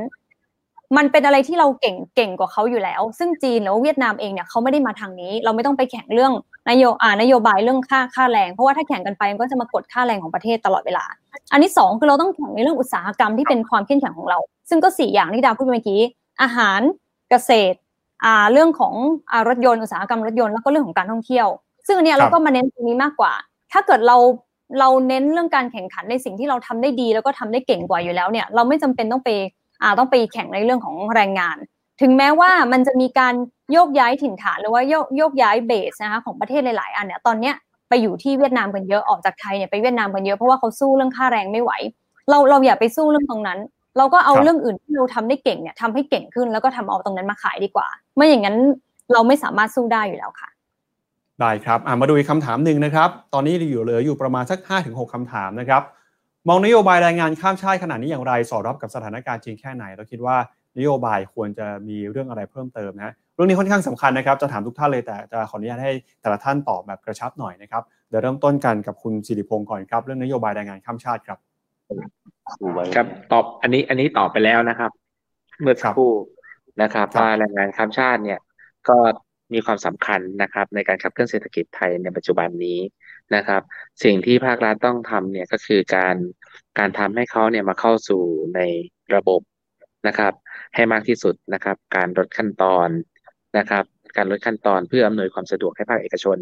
นะครับเขาสามารถที่จะใช้แรงงานเหล่านี้ได้ได้ง่ายขึ้นนะครับ ก็มีเท่านี้ครับครับ เราควรจะมีท่าทีหรือว่าการเปิดรับยังไงฮะ ก็อย่างอย่างอย่างอย่างสิ่งสิ่งหนึ่งที่ผมบอกนะครับ ผมไม่มั่นใจว่าในปัจจุบันเนี่ยเรามีเรามีความจำเป็นถึงขนาดที่จะต้องนิรโทษกรรมหรือยังนะครับครับซึ่งในระยะสั้นเนี่ยอาจจะยังไม่จำเป็นนะครับ แต่สิ่งหนึ่งที่เราจะต้องทำก็คือ เราหลังจากคือช่วงเนี้ยมันอาจจะยังตึงๆ อยู่เนื่องจากสถานการณ์โควิด -19 นะครับครับคือคือบางคนเนี่ยเขากลับไปประเทศเขาแล้วเนี่ย อีกจำนวนมากเลยที่ยังกลับมาไม่ได้นะครับ หวังว่าเร็วที่สุดเนี่ยคือหลังจากปลดล็อกป ลดล็อกแล้วเนี่ยนะครับเขาสามารถกลับมาได้แล้วเราก็ลดขั้นตอนต่างๆ เหล่านั้นลงนะครับ แล้วก็ดึงเขาเข้าสู่ระบบครับ ได้ครับ คุณวันนี้เอ่อคุณวันวิภาครับเรื่องของแรงงานข้ามชาตินะครับ เราควรจะมีท่าทีมีนโยบายยังไงครับในงานข้ามชาติมันจะมีอยู่ประมาณสองสามประเด็นด้วยกันนะคะ ประเด็นแรกก็คือแรงงานที่ข้ามมาส่วนใหญ่เนี่ยคือ บางคนข้ามมาแบบไม่ถูกกฎหมายครับนะคะก็ต้องยอมรับโดยเฉพาะทางช่องทางประชาติหรืออะไรต่างๆที่มันทำให้ตามชายแดนของเราเนี่ยมันพื้นที่นั้นน่ะเลยเกิดปัญหาคล้ายๆกันก็คือว่างบประมาณสาธารณสุขไม่เพียงพอนะคะเพราะว่าเราตั้งงบไว้กับคนคนแต่ว่าไม่ได้ตั้งงบให้กับคนต่างชาติที่ข้ามไปข้ามมาปัญหาหนักที่สุดในเรื่องแรงงานก็คือ พอมีการลักลอบแอบนำเข้ามาเนี่ยกลายเป็น เป็นปัญหาที่มีในหน้าค้ามนุษย์แรงงานเข้ามาเพื่อที่จะกดราคาค่าแรงขั้นต่ำอีกทีหนึงอันนี้ก็เป็นปัญหา เพราะฉะนั้นเนี่ยสิ่งที่จะสร้างให้ความประเทศทั้งชายแดนเนี่ยมีความมั่นคงด้วย และสามารถตรวจสอบเรื่องกฎหมายแรงงานได้ด้วยก็คือต้องนำคนมาเข้าสู่ในระบบค่ะในระบบจะได้เช็คได้ว่าเฮ้ยใครเข้าใครออกอะไรยังไง แล้วก็ทำตามกฎหมายแรงงานหรือไม่อะไรยังไงในเบื้องต้นนะคะ ส่วนอีกประเด็นหนึ่งเนี่ย พอเข้ามาแล้วเนี่ยก็ต้องมาทำกฎกติการ่วมกันนะคะ อย่างเช่น อย่างที่ดิฉันไปตากล่าสุดก็คือ นายจ้างแบบว่าได้ลูกจ้างมา14วัน15วัน ย้ายไปเปลี่ยนนายจ้างอีกคนก็ต้องมาทำพาร์ทอะไรให้กันใหม่อย่างเงี้ยก็คือต้องต้องมีสัญญาร่วมกันว่าจะยังไงกี่ปีถึงจะเปลี่ยนได้หรืออะไรได้ให้มันชัดเจนไปเลย จะได้ไม่ต้องแอบเข้ามาทำให้มันถูกต้องเนี่ยค่ะ ในเรื่องของแรงงานต่างชาติแล้วเขาก็จะได้รับสิทธิสวัสดิการพื้นฐานเหมือนอย่างที่คนในประเทศได้รับโดยถ้ามันเข้ามาแบบได้ครับ คุณธิดารัตเชิญเลยครับ เอสองประเด็นเหมือนเดิมนะคะ แรงงานข้ามชาติก็คือจะมีส่วนของแรงงาน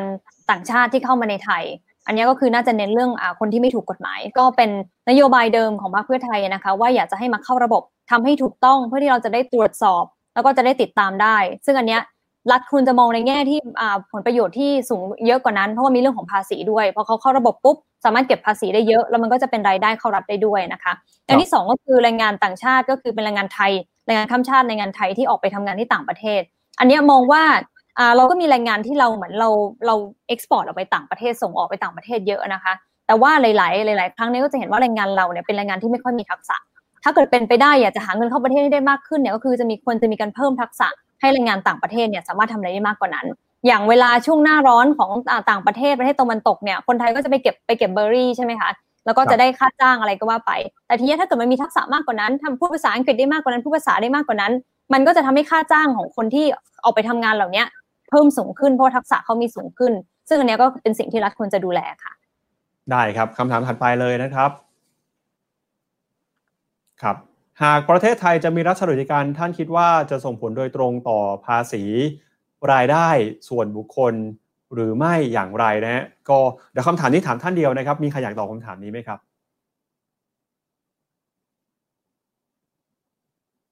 อ่าขออนุญาตเชิญคุณสิริพงศ์เลยครับ คือคือผมคิดว่าตัวตัวเนี้ยตัวภาษีรายได้นะครับ กับ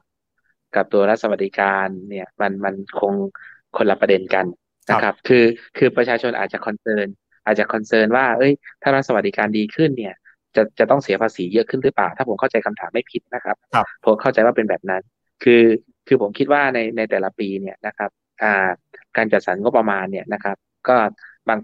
ช่วงหลังๆเนี่ยเราจัดขาดดุลตลอดนะครับ แต่ในการในเราเราจะเห็นว่าถึงแม้ว่าเราจะจัดขาดดุลนะครับ แต่ก็ไม่ได้กระทบกับการจัดเก็บภาษีที่จะต้องเป็นอัตราก้าวหน้าหรือหรืออย่างไร มันขึ้นอยู่กับประสิทธิภาพ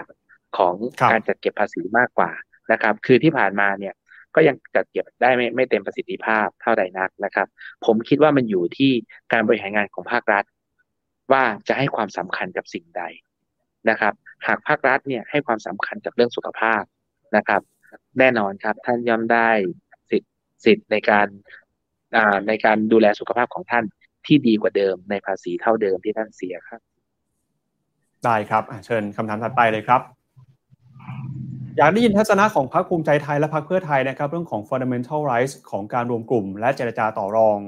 ซึ่งในกรณีของอนุสัญญาฉบับที่ 87 แล้วก็ 98 นะฮะเห็นด้วยหรือไม่ต่อการให้สัตยาบันของอนุสัญญา 2 ฉบับนี้เพราะอะไรนะครับ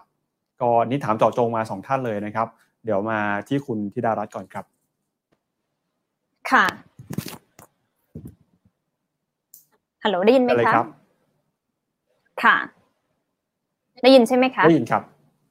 ค่ะ ก็คือคำถามมีสองส่วนนะคะ อย่างแรกก็คือพูดถึงเรื่อง fundamental rights ก็คืออ่าสิทธิมนุษยชน หรือว่าสิทธิขั้นพื้นฐาน อันที่สองก็คือถ้าจะต้องให้สัตยาบันใช่ไหมคะอ่าเราเรามีความเห็นว่ายังไง ความจริงเนี่ยทางทางพักเนี่ยยังไม่ได้อ่ายังไม่ได้คุยกันเรื่องนี้นะคะ ว่าจะมีนโยบายที่ออกมายังไงแต่ที่ดาวพูดไปก่อนบอกว่านี่เป็นนโยบายของพักแต่อาจจะพูดในนามส่วนตัวที่เห็นว่ายังไงนะคะ คือพักเพื่อไทยเนี่ยเป็นพักที่เห็นด้วยอยู่แล้ว ในเรื่องของสิทธิขั้นพื้นฐานของคน แต่ว่าทีเนี้ยเรื่องรายละเอียดเนี่ยที่ดาคิดว่ามันต้องเป็นอะไรที่ไม่ใช่พักในจะพูดไปก่อน หรือว่าเราจะพูดไปก่อน ว่าคุณจะให้สัตยาบันเลยหรือเปล่า เพราะว่าไม่ว่าจะดูเรื่องรายละเอียดอะไรก็ตามเนี่ยรายละเอียดมันมีเยอะแล้วก็ซับซ้อน ทีเนี้ยพอมาดูแล้วเนี่ยมันอาจจะมีบางข้อที่คนเห็นว่าอาจจะต้องมาถกเถียงกันหรือต้องมานั่งคุยกัน แต่ว่าสิ่งที่พรรคเพื่อไทยบอกได้เลยอย่างแรกก็คือว่ามันเป็นอะไรที่ควรจะมีการ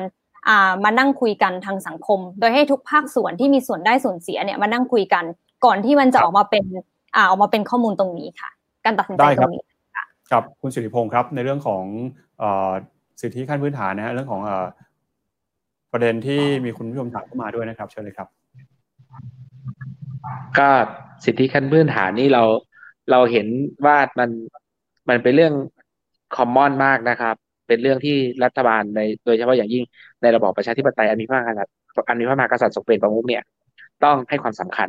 นะครับ ยกตัวอย่างอย่างเช่น ไม่ไม่ไม่ใช่เฉพาะในในเรื่องนี้นะครับ ผมยกตัวอย่างอย่างเช่นว่าวันนี้ผมเป็นกรรมธิการรับฟังความเห็น แล้วมีประเด็นของโรงเรียนหอวัง ที่เราเกรงว่าพอจะไม่ให้นักเรียนชุมนุม เราก็ยังเรียกพอมาสอบถาม แล้วเราก็ยังบอกพอไปว่า การชุมนุมของเด็กเนี่ยมันเป็นสิทธิ์ของเขานะครับ ฉะนั้นในเรื่องนี้เนี่ยเราไม่ได้มีปัญหาเลยในเรื่องสิทธิขั้นพื้นฐานนะครับ และเรายินดีให้การสนับสนุน นะครับ แต่ถ้ามันมีรายละเอียดปีกย่อยอื่นๆเนี่ยมันอาจจะจำเป็นที่จะต้องมาดูพิจารณาเป็นข้อๆไปนะครับ ว่าถ้ามันมีผู้ที่มีผลกระทบเนี่ยมากกว่าภาครัฐ คือเหมือนกับถ้ามันมีบุคคลที่สามเข้ามาเกี่ยวข้องด้วยเนี่ย มันก็มีความจำเป็นที่จะต้องให้ความเป็นธรรมกับทุกฝ่ายนะครับ แต่โดยส่วนตัวเนี่ยหากหากเป็นเรื่องของประชาชนที่เขาจะร้องเรียนกับภาครัฐเนี่ยนะครับ ผมเชื่อว่าเป็นสิทธิ์ที่เขาพึงทำได้ครับ ได้ครับ มาดูคำถามถัดไปนะครับ คำถามนี้ถามว่าภาวะที่มีคนว่างงานมากนโยบายนโยบายแบบไหนที่จะช่วยรองรับคนที่มีอายุมากที่ตกงานได้ครับคำถามนี้ถามคุณวันวิภาครับ คือภาวะที่มีคนว่างงานมากขนาดนี้เนี่ย ในเบื้องต้นเนี่ยรัฐต้องอย่างที่บอกไปในช่วงแรกนะคะ ว่าต้องเยียวยาหรือรักษาสมดุลในการจ้างงานไว้ เช่นคุณจะลดภาษีหรือจะทำอะไรก็แล้วแต่ให้ผู้ประกอบการเพื่อ มี MOU ร่วมกันว่าให้ให้คุณรักษาการจ้างงานต่อลูกจ้างไว้นะคะ ส่วนคนที่ตกงานมาแล้วเนี่ยแน่นอนว่าตามนโยบายเลยค่ะเพิ่งนำเสนอไปเมื่อวันที่ห้าที่ผ่านมาเลยเรื่องพรบบำนาญพื้นฐานทั่วหน้า ซึ่งพอไม่ได้ปรับเนี่ยจากจากแต่สมัยรัฐบาลคุณอภิสิทธิ์เคยปรับไว้นะคะจนห้าร้อยจนปัจจุบันเนี่ยหกร้อยก็ยังใช้มาอยู่นึง จนปัจจุบันนี้ ซึ่งพอเส้นความยากจนเนี่ย มันมันถางขึ้นเป็นสองพันเจ็ดร้อยบาทตอนนี้มันทำให้ขีดความสามารถแทนที่คนที่ทำงานแล้วได้พักผ่อนบ้านปลายอย่างต่างประเทศที่เขาพัฒนาแล้วเนี่ยคนที่มีอายุเยอะก็คือคนที่มีกำลังซื้อมากที่สุดใช่ไหมคะแต่ประเทศเราไม่ใช่อะก็คือ เพราะว่าการระยะเวลาคนไทยเนี่ยทำงานจริงๆเนี่ยเฉลี่ยอายุเจ็ดสิบเอ็ดปี แล้วก็มีอายุยืนอะ เจ็ดสิบเอ็ดปีสรุปง่ายๆ ก็คือทำงานจนตายอะค่ะเพราะฉะนั้นเนี่ยถ้าไม่มีสวัสดิการพื้นฐานอะไรมารองรับเนี่ย มันจะทำให้ชีวิตเขาเนี่ยไม่มองไม่เห็นอนาคตเลยครับ แล้วถ้าตอนนี้คนอายุเยอะครับ แต่ยังจำเป็นต้องทำงานอยู่นะเพิ่งจะตกงานไปเนี่ย รัฐจะมีวิธีในการเข้าไปดูแลคนกลุ่มนี้ยังไงบ้างเพราะคนอายุเยอะเนี่ยเวลาหางานก็ถือว่าหาได้ยากกว่าคนที่อายุน้อยกว่านะครับ ที่จริงในเรื่องของผู้สูงอายุแน่นอนว่าไม่ใช่แค่ปัจจุบันนี้รัฐต้องมองระยะยาวด้วย เพราะในอนาคตเนี่ย เราจะเป็นสังคมที่สูงวัยมากขึ้น แล้วเราก็จะขาดกำลังแรงงานมากขึ้น นั่นเท่ากับว่าเราจะมีผู้สูงอายุมากขึ้น ต้องมีนโยบายที่จะรองรับผู้สูงอายุว่าเขาควรจะทำอะไรได้ ควรทำอะไรไม่ได้ หรือในท้องถิ่นพื้นที่ หรือหางานภาคอะไรที่สามารถทำที่อยู่กับลูกกับหลานอยู่บ้านได้หรืออะไรเงี้ย เพราะว่าคนที่ออกนอกระบบไปแล้วเนี่ย ที่อายุเยอะด้วยเนี่ยมัน หลุดจากนอกระบบไปโดยปริยายค่ะไม่สามารถที่จะกลับเข้ามาอยู่ในระบบได้อีกแล้วเนื่องจากสถานการณ์มันไม่เอื้อแล้วก็การงานปัจจุบันเนี่ยเขาไม่ได้รองรับตรงนี้ เพราะฉะนั้นเนี่ยจะต้องพิจารณานอกจากสวัสดิการพื้นฐานก็ต้องหาอาชีพหรืองานอะไรที่อยู่ในตามท้องถิ่นต่างๆ กระจายอำนาจอะไรเงี้ยให้เข้าสู่ท้องถิ่นมากขึ้นค่ะได้ครับเล็กสองคำถามนะครับ ก็ถามคำถามละหนึ่งท่านเลยนะครับ เดี๋ยวคำถามถัดไปเชิญเลยครับคำถามถัดไปนะครับภาวะเศรษฐกิจแบบนี้การพัฒนาสวัสดิการในที่ทำงาน เช่น ศูนย์เลี้ยงเด็กในวันทำงานในที่ทำงานนะฮะวันวันลาเลี้ยงบุตรของพ่อ แล้วก็นโยบายแบบนี้เนี่ยจะเกิดขึ้นได้ยังไงเดี๋ยวถามคุณธิดาวรัตครับเชิญเลยครับ ค่ะ ก็คือเข้าใจว่าโจทย์ของคำถามเนี่ยคืออยากรู้ว่าพอเศรษฐกิจมันไม่ดีก็คือไม่อยากให้คนมีวันลาเยอะ เพราะว่าเดี๋ยวมันจะไม่มีเวลาทำงาน แล้วก็ไม่มี productivity สองอย่างนะคะกลับไปเหมือนเดิมก็คือพอมันเป็นไวท์คอล่าปุ๊บเนี่ยสิทธิแบบนี้มันเป็นสิทธิพื้นฐานอยู่แล้วไม่ว่าจะเศรษฐกิจ ดีไม่ดียังไง คือเขาก็ควรเขาควรจะได้รับอันนี้อยู่แล้ว เพราะฉะนั้นการทำงานของเขาเนี่ยก็คือถือว่ามีเท่าเดิม มันไม่เห็นว่าการที่เศรษฐกิจแบบนี้มันจะเปลี่ยนยังไง เพราะว่าเวลากฎหมายที่ให้เวลาวันลาเขาให้อยู่แล้วเนี่ยเขาก็ทำงานได้ร้อยเปอร์เซ็นที่อ่าได้ได้ทำสัญญาไว้กับทางบริษัท หรือว่าทางผู้จ้างงานอยู่แล้ว ซึ่งเนี่ยเห็นว่ามันเป็นปัญหา แต่ทีเนี้ยถ้าเกิดเรามองมองในแง่แง่ของดูคอล่าเนี่ย ก็อย่างที่เห็นว่าถ้ามันเป็นสิทธิพื้นฐานที่เขาควรจะได้เขาก็ควรเขาควรจะได้อยู่แล้ว แต่ทีเนี้ยมันต้องมองอย่างนี้มากกว่าว่านโยบายระยะยาวที่จะทำให้การที่เขาได้รับวันลาเพิ่มในสิทธิ์ที่เขาควรจะได้ เพราะว่าอย่างการอาลาในสิทธิของคุณพ่ออะไรเงี้ยที่ตอนนี้ยังไม่ถูกกฎหมายใช่ไหมแต่ก็มีการชงให้ถูกกฎหมายอยู่ทำยังไงที่จะให้อ่าในภาคของส่วนภาคของส่วนแรงงานเนี่ยถึงแม้ว่าจะมีแบบนี้เกิดขึ้นเนี่ยจะไม่เป็นปัญหา อย่างที่บอกว่าถ้าเกิดมีเทคโนโลยีหรือมีอะไรมากขึ้นเนี่ยถ้าเกิดคุณนั่งทำงานอย่างนี้ไม่ได้ แต่ถ้าเกิดคุณสามารถอ่าทำออนไลน์เข้าเข้ามาใน ในฐานอ่าในฐานะแรงงาน ถ้าเกิดสามารถนำเทคโนโลยีมาใช้ในส่วนนี้ได้มากขึ้นเนี่ย อันนี้ก็จะเป็นปัญหาได้น้อยลง ทีเนี้ยมันก็เป็นมันก็เป็นการคุยกันนะคะ ว่านโยบายระยะยาวที่จะมารองรับตรงนี้มากกว่าค่ะ ได้ครับอ่าเดี๋ยวเราปิดท้ายกันนะฮะเดี๋ยวให้แต่ละท่านทิ้งท้ายกันประมาณคนละหนึ่งนาทีนะครับไม่แน่ใจคุณสิริพงศ์ตอนนี้ยังอยู่หรือเปล่านะครับ ก็เดี๋ยวขึ้นประเด็นคำถามสุดท้ายให้อีกรอบหนึ่งแล้วกันฮะเผื่อที่จะให้ทุกท่านไปคิดกันต่อนะครับคำถามสุดท้ายครับที่ยังเหลืออยู่นะครับ เดี๋ยวขึ้นมาบนหน้าจอเลยครับทำอย่างไรประกันสังคมจะสามารถดูแลแรงงานได้ครอบคลุมมากกว่านี้ อันนี้เดี๋ยวให้เห็นแล้วกันว่ามีคำถามอะไรเพิ่มเติมนะมาสรุปรอบสุดท้ายกันครับว่าจากประเด็นที่เราพูดคุยกันมาทั้งหมดนะครับเรื่องของนโยบายแรงงานในยุค the great disruption เนี่ยภาครัฐจะมีนโยบายจะหาทางออก หรือว่าเราคิดว่านโยบายสาธารณะที่ดีสำหรับภาคแรงงานในยุคนี้ ควรจะเป็นอย่างไรสรุปส่งท้ายกันกับการพูดคุยวันนี้ แต่ละท่านนะครับ เชิญคุณสิริพงศ์ก่อนครับ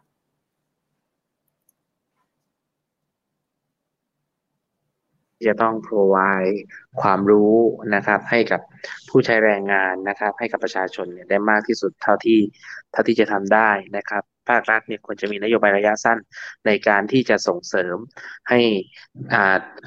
ภาคเอกชนต่างๆเนี่ยมีการ reskill upskill นะครับ หรือมีการ reskill ก่อน lay off ให้กับพนักงาน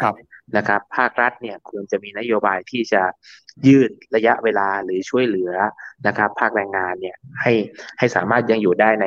ในระบบแรงงานในธุรกิจเนี่ยในภาคเอกชนเนี่ยให้ได้ยาวที่สุดนะครับ ส่วนในระยะยาวเนี่ยนะครับก็อย่างที่ผมได้เรียนไปครับภาครัฐมีความจำเป็นอย่างยิ่งนะครับ ที่จะต้องมาให้ความสนใจและเรื่อง AI นะครับกับกับมนุษย์เนี่ยนะครับจะอยู่ร่วมกันได้อย่างไร โดยที่ภาครัฐเนี่ยสามารถมีรายได้ ที่จะมาหล่อเลี้ยงและก็ดูแลสวัสดิการสังคมได้ครับ ได้ครับขอบคุณคุณสิริพงศ์นะครับ มาที่คุณธิดารัตน์ครับ ค่ะธิดามองว่าโดยภาพรวมนะคะ รัฐเนี่ยควรจะทำสามอย่าง อย่างแรกนโยบายสาธารณะของรัฐเนี่ยก็คือจะเป็นควรจะเป็นอะไรที่ flexible หรือว่าปรับเปลี่ยนได้การที่มียุทธศาสตร์ชาติแผนงาน 20 ปีเนี่ยเราเห็นเลยว่ามันมันทำไม่ได้เพ ราะว่าเมื่อเกิด the great disruption ขึ้น พอเกิดโควิดขึ้น มีการสถานการณ์การเปลี่ยนแปลงหลาย ๆ อย่างเกิดขึ้นเนี่ย มันออกไปจากกรอบของสิ่งที่เขาตั้งแนวทางไว้ตั้งแต่แรกอยู่แล้ว เพราะฉะนั้นรัฐเนี่ยควรจะมีความสามารถมี ability ในการที่จะสามารถทำให้นโยบายเนี่ยยืดหยุ่นได้ เมื่อเกิดอะไรปุ๊บก็รัฐก็ควรจะ react หรือว่ามีปฏิกิริยาทันทีในการที่จะเปลี่ยนนโยบาย 2 ก็คือรัฐเนี่ยควรจะทำหน้าที่เป็น facilitator ไม่ใช่ regulator อันนี้ประเทศไทยบอกมาตลอด เรื่องกฎหมายในการที่จะเริ่มทำงานเริ่มทำธุรกิจ หรือว่ากฎหมายในการที่ทำให้ทำธุรกิจของผู้ประกอบการรายย่อยเนี่ยยากมากเนี่ย อันนี้รัฐไม่ควรจะทำหน้าที่เป็น regulator อีกแล้ว ควรจะมีอิสระปล่อยไปให้เป็นอิสระ ในการที่คนจะสามารถประกอบธุรกิจ แล้วก็ทำมาหาเลี้ยงชีพของตัวเองได้ อันที่ 3 คือรัฐเนี่ยควรจะมีนโยบายที่สอดคล้องกับเทรนด์หรือว่าแนวโน้มที่มันเปลี่ยนไปในโลก ซึ่งมันก็เปลี่ยนไปตลอดแล้วก็เห็นว่า การที่รัฐออกนโยบายต่างๆมาเนี่ยไม่ค่อยจะสอดคล้องกับสิ่งที่มันเปลี่ยนแปลงไปในโลกอย่างเท่าไหร่ ไม่ว่าจะเป็นเรื่องดิจิทัลก็ตามที่เราเห็นว่าถ้าเกิดมีโครงสร้างตรงนี้มาตั้งแต่แรกแล้วเนี่ยตอนนี้มันจะไม่มีปัญหา เพราะเรารู้อยู่ตั้งตั้งแต่แรกแล้วว่ามันจะมา แต่พอมันมาเร็วกว่าเดิมเนี่ยยิ่งโครงสร้างมันไม่มีเนี่ยการปรับเปลี่ยนการปรับตัวเนี่ยยิ่งแย่กว่าเดิมอีก เพราะฉะนั้น 3 อย่างรัฐควรจะสามารถมีนโยบายที่ flexible หรือว่าปรับเปลี่ยนได้ง่าย ควรจะเป็น facilitator ไม่ใช่ regulator แล้วอย่างที่ 3 ก็คือ ควรจะมีนโยบายที่สอดคล้องกับสิ่งที่เป็นไปในโลกค่ะ ขอบคุณค่ะครับมาปิดท้ายวงเสวนาวันนี้กันกับคุณวันวิภานะครับ เชิญเลยครับ ครับ คุณวันวิภานะครับทำไมเชิญเลยครับค่ะระยะเร่งด่วนที่รัฐควรทำก็คือ การเยียวยาคนที่ตกงานอยู่ณขนาดนี้ แล้วก็ไม่สามารถกลับมาในวงการแรงงานได้อีก คืออายุเยอะแล้ว แล้วก็สองรักษาการจ้างงานในปัจจุบันให้ได้มากที่สุดสำหรับคน SME ขนาดเล็กขนาดกลางตัวเล็กตัวน้อยอย่างเงี้ยค่ะ เพื่อที่ประยุงการจ้างงานทั้งนายจ้างและลูกจ้างไว้ ส่วนระยะกลางเนี่ยคือควรปรับปรุงกฎหมายคุ้มครองแรงงานค่ะ ให้มันทันสมัยมากขึ้นให้เหมาะกับยุคปัจจุบันมากขึ้นแล้วก็ระยะยาวคือควรสร้าง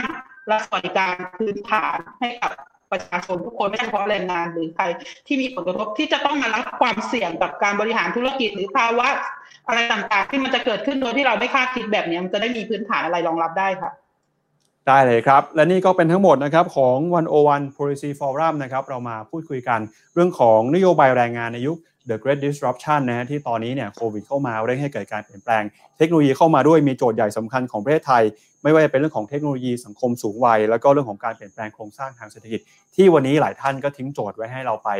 ขบคิดกันต่อเพื่อที่หาทางออกเรื่องของนโยบาย ที่ดีที่สุดให้กับประเทศไทยในเรื่องแรงงานนะครับ วันนี้ขอบพระคุณวิทยากรทั้ง 4 ท่านนะครับ ขอบพระคุณคุณ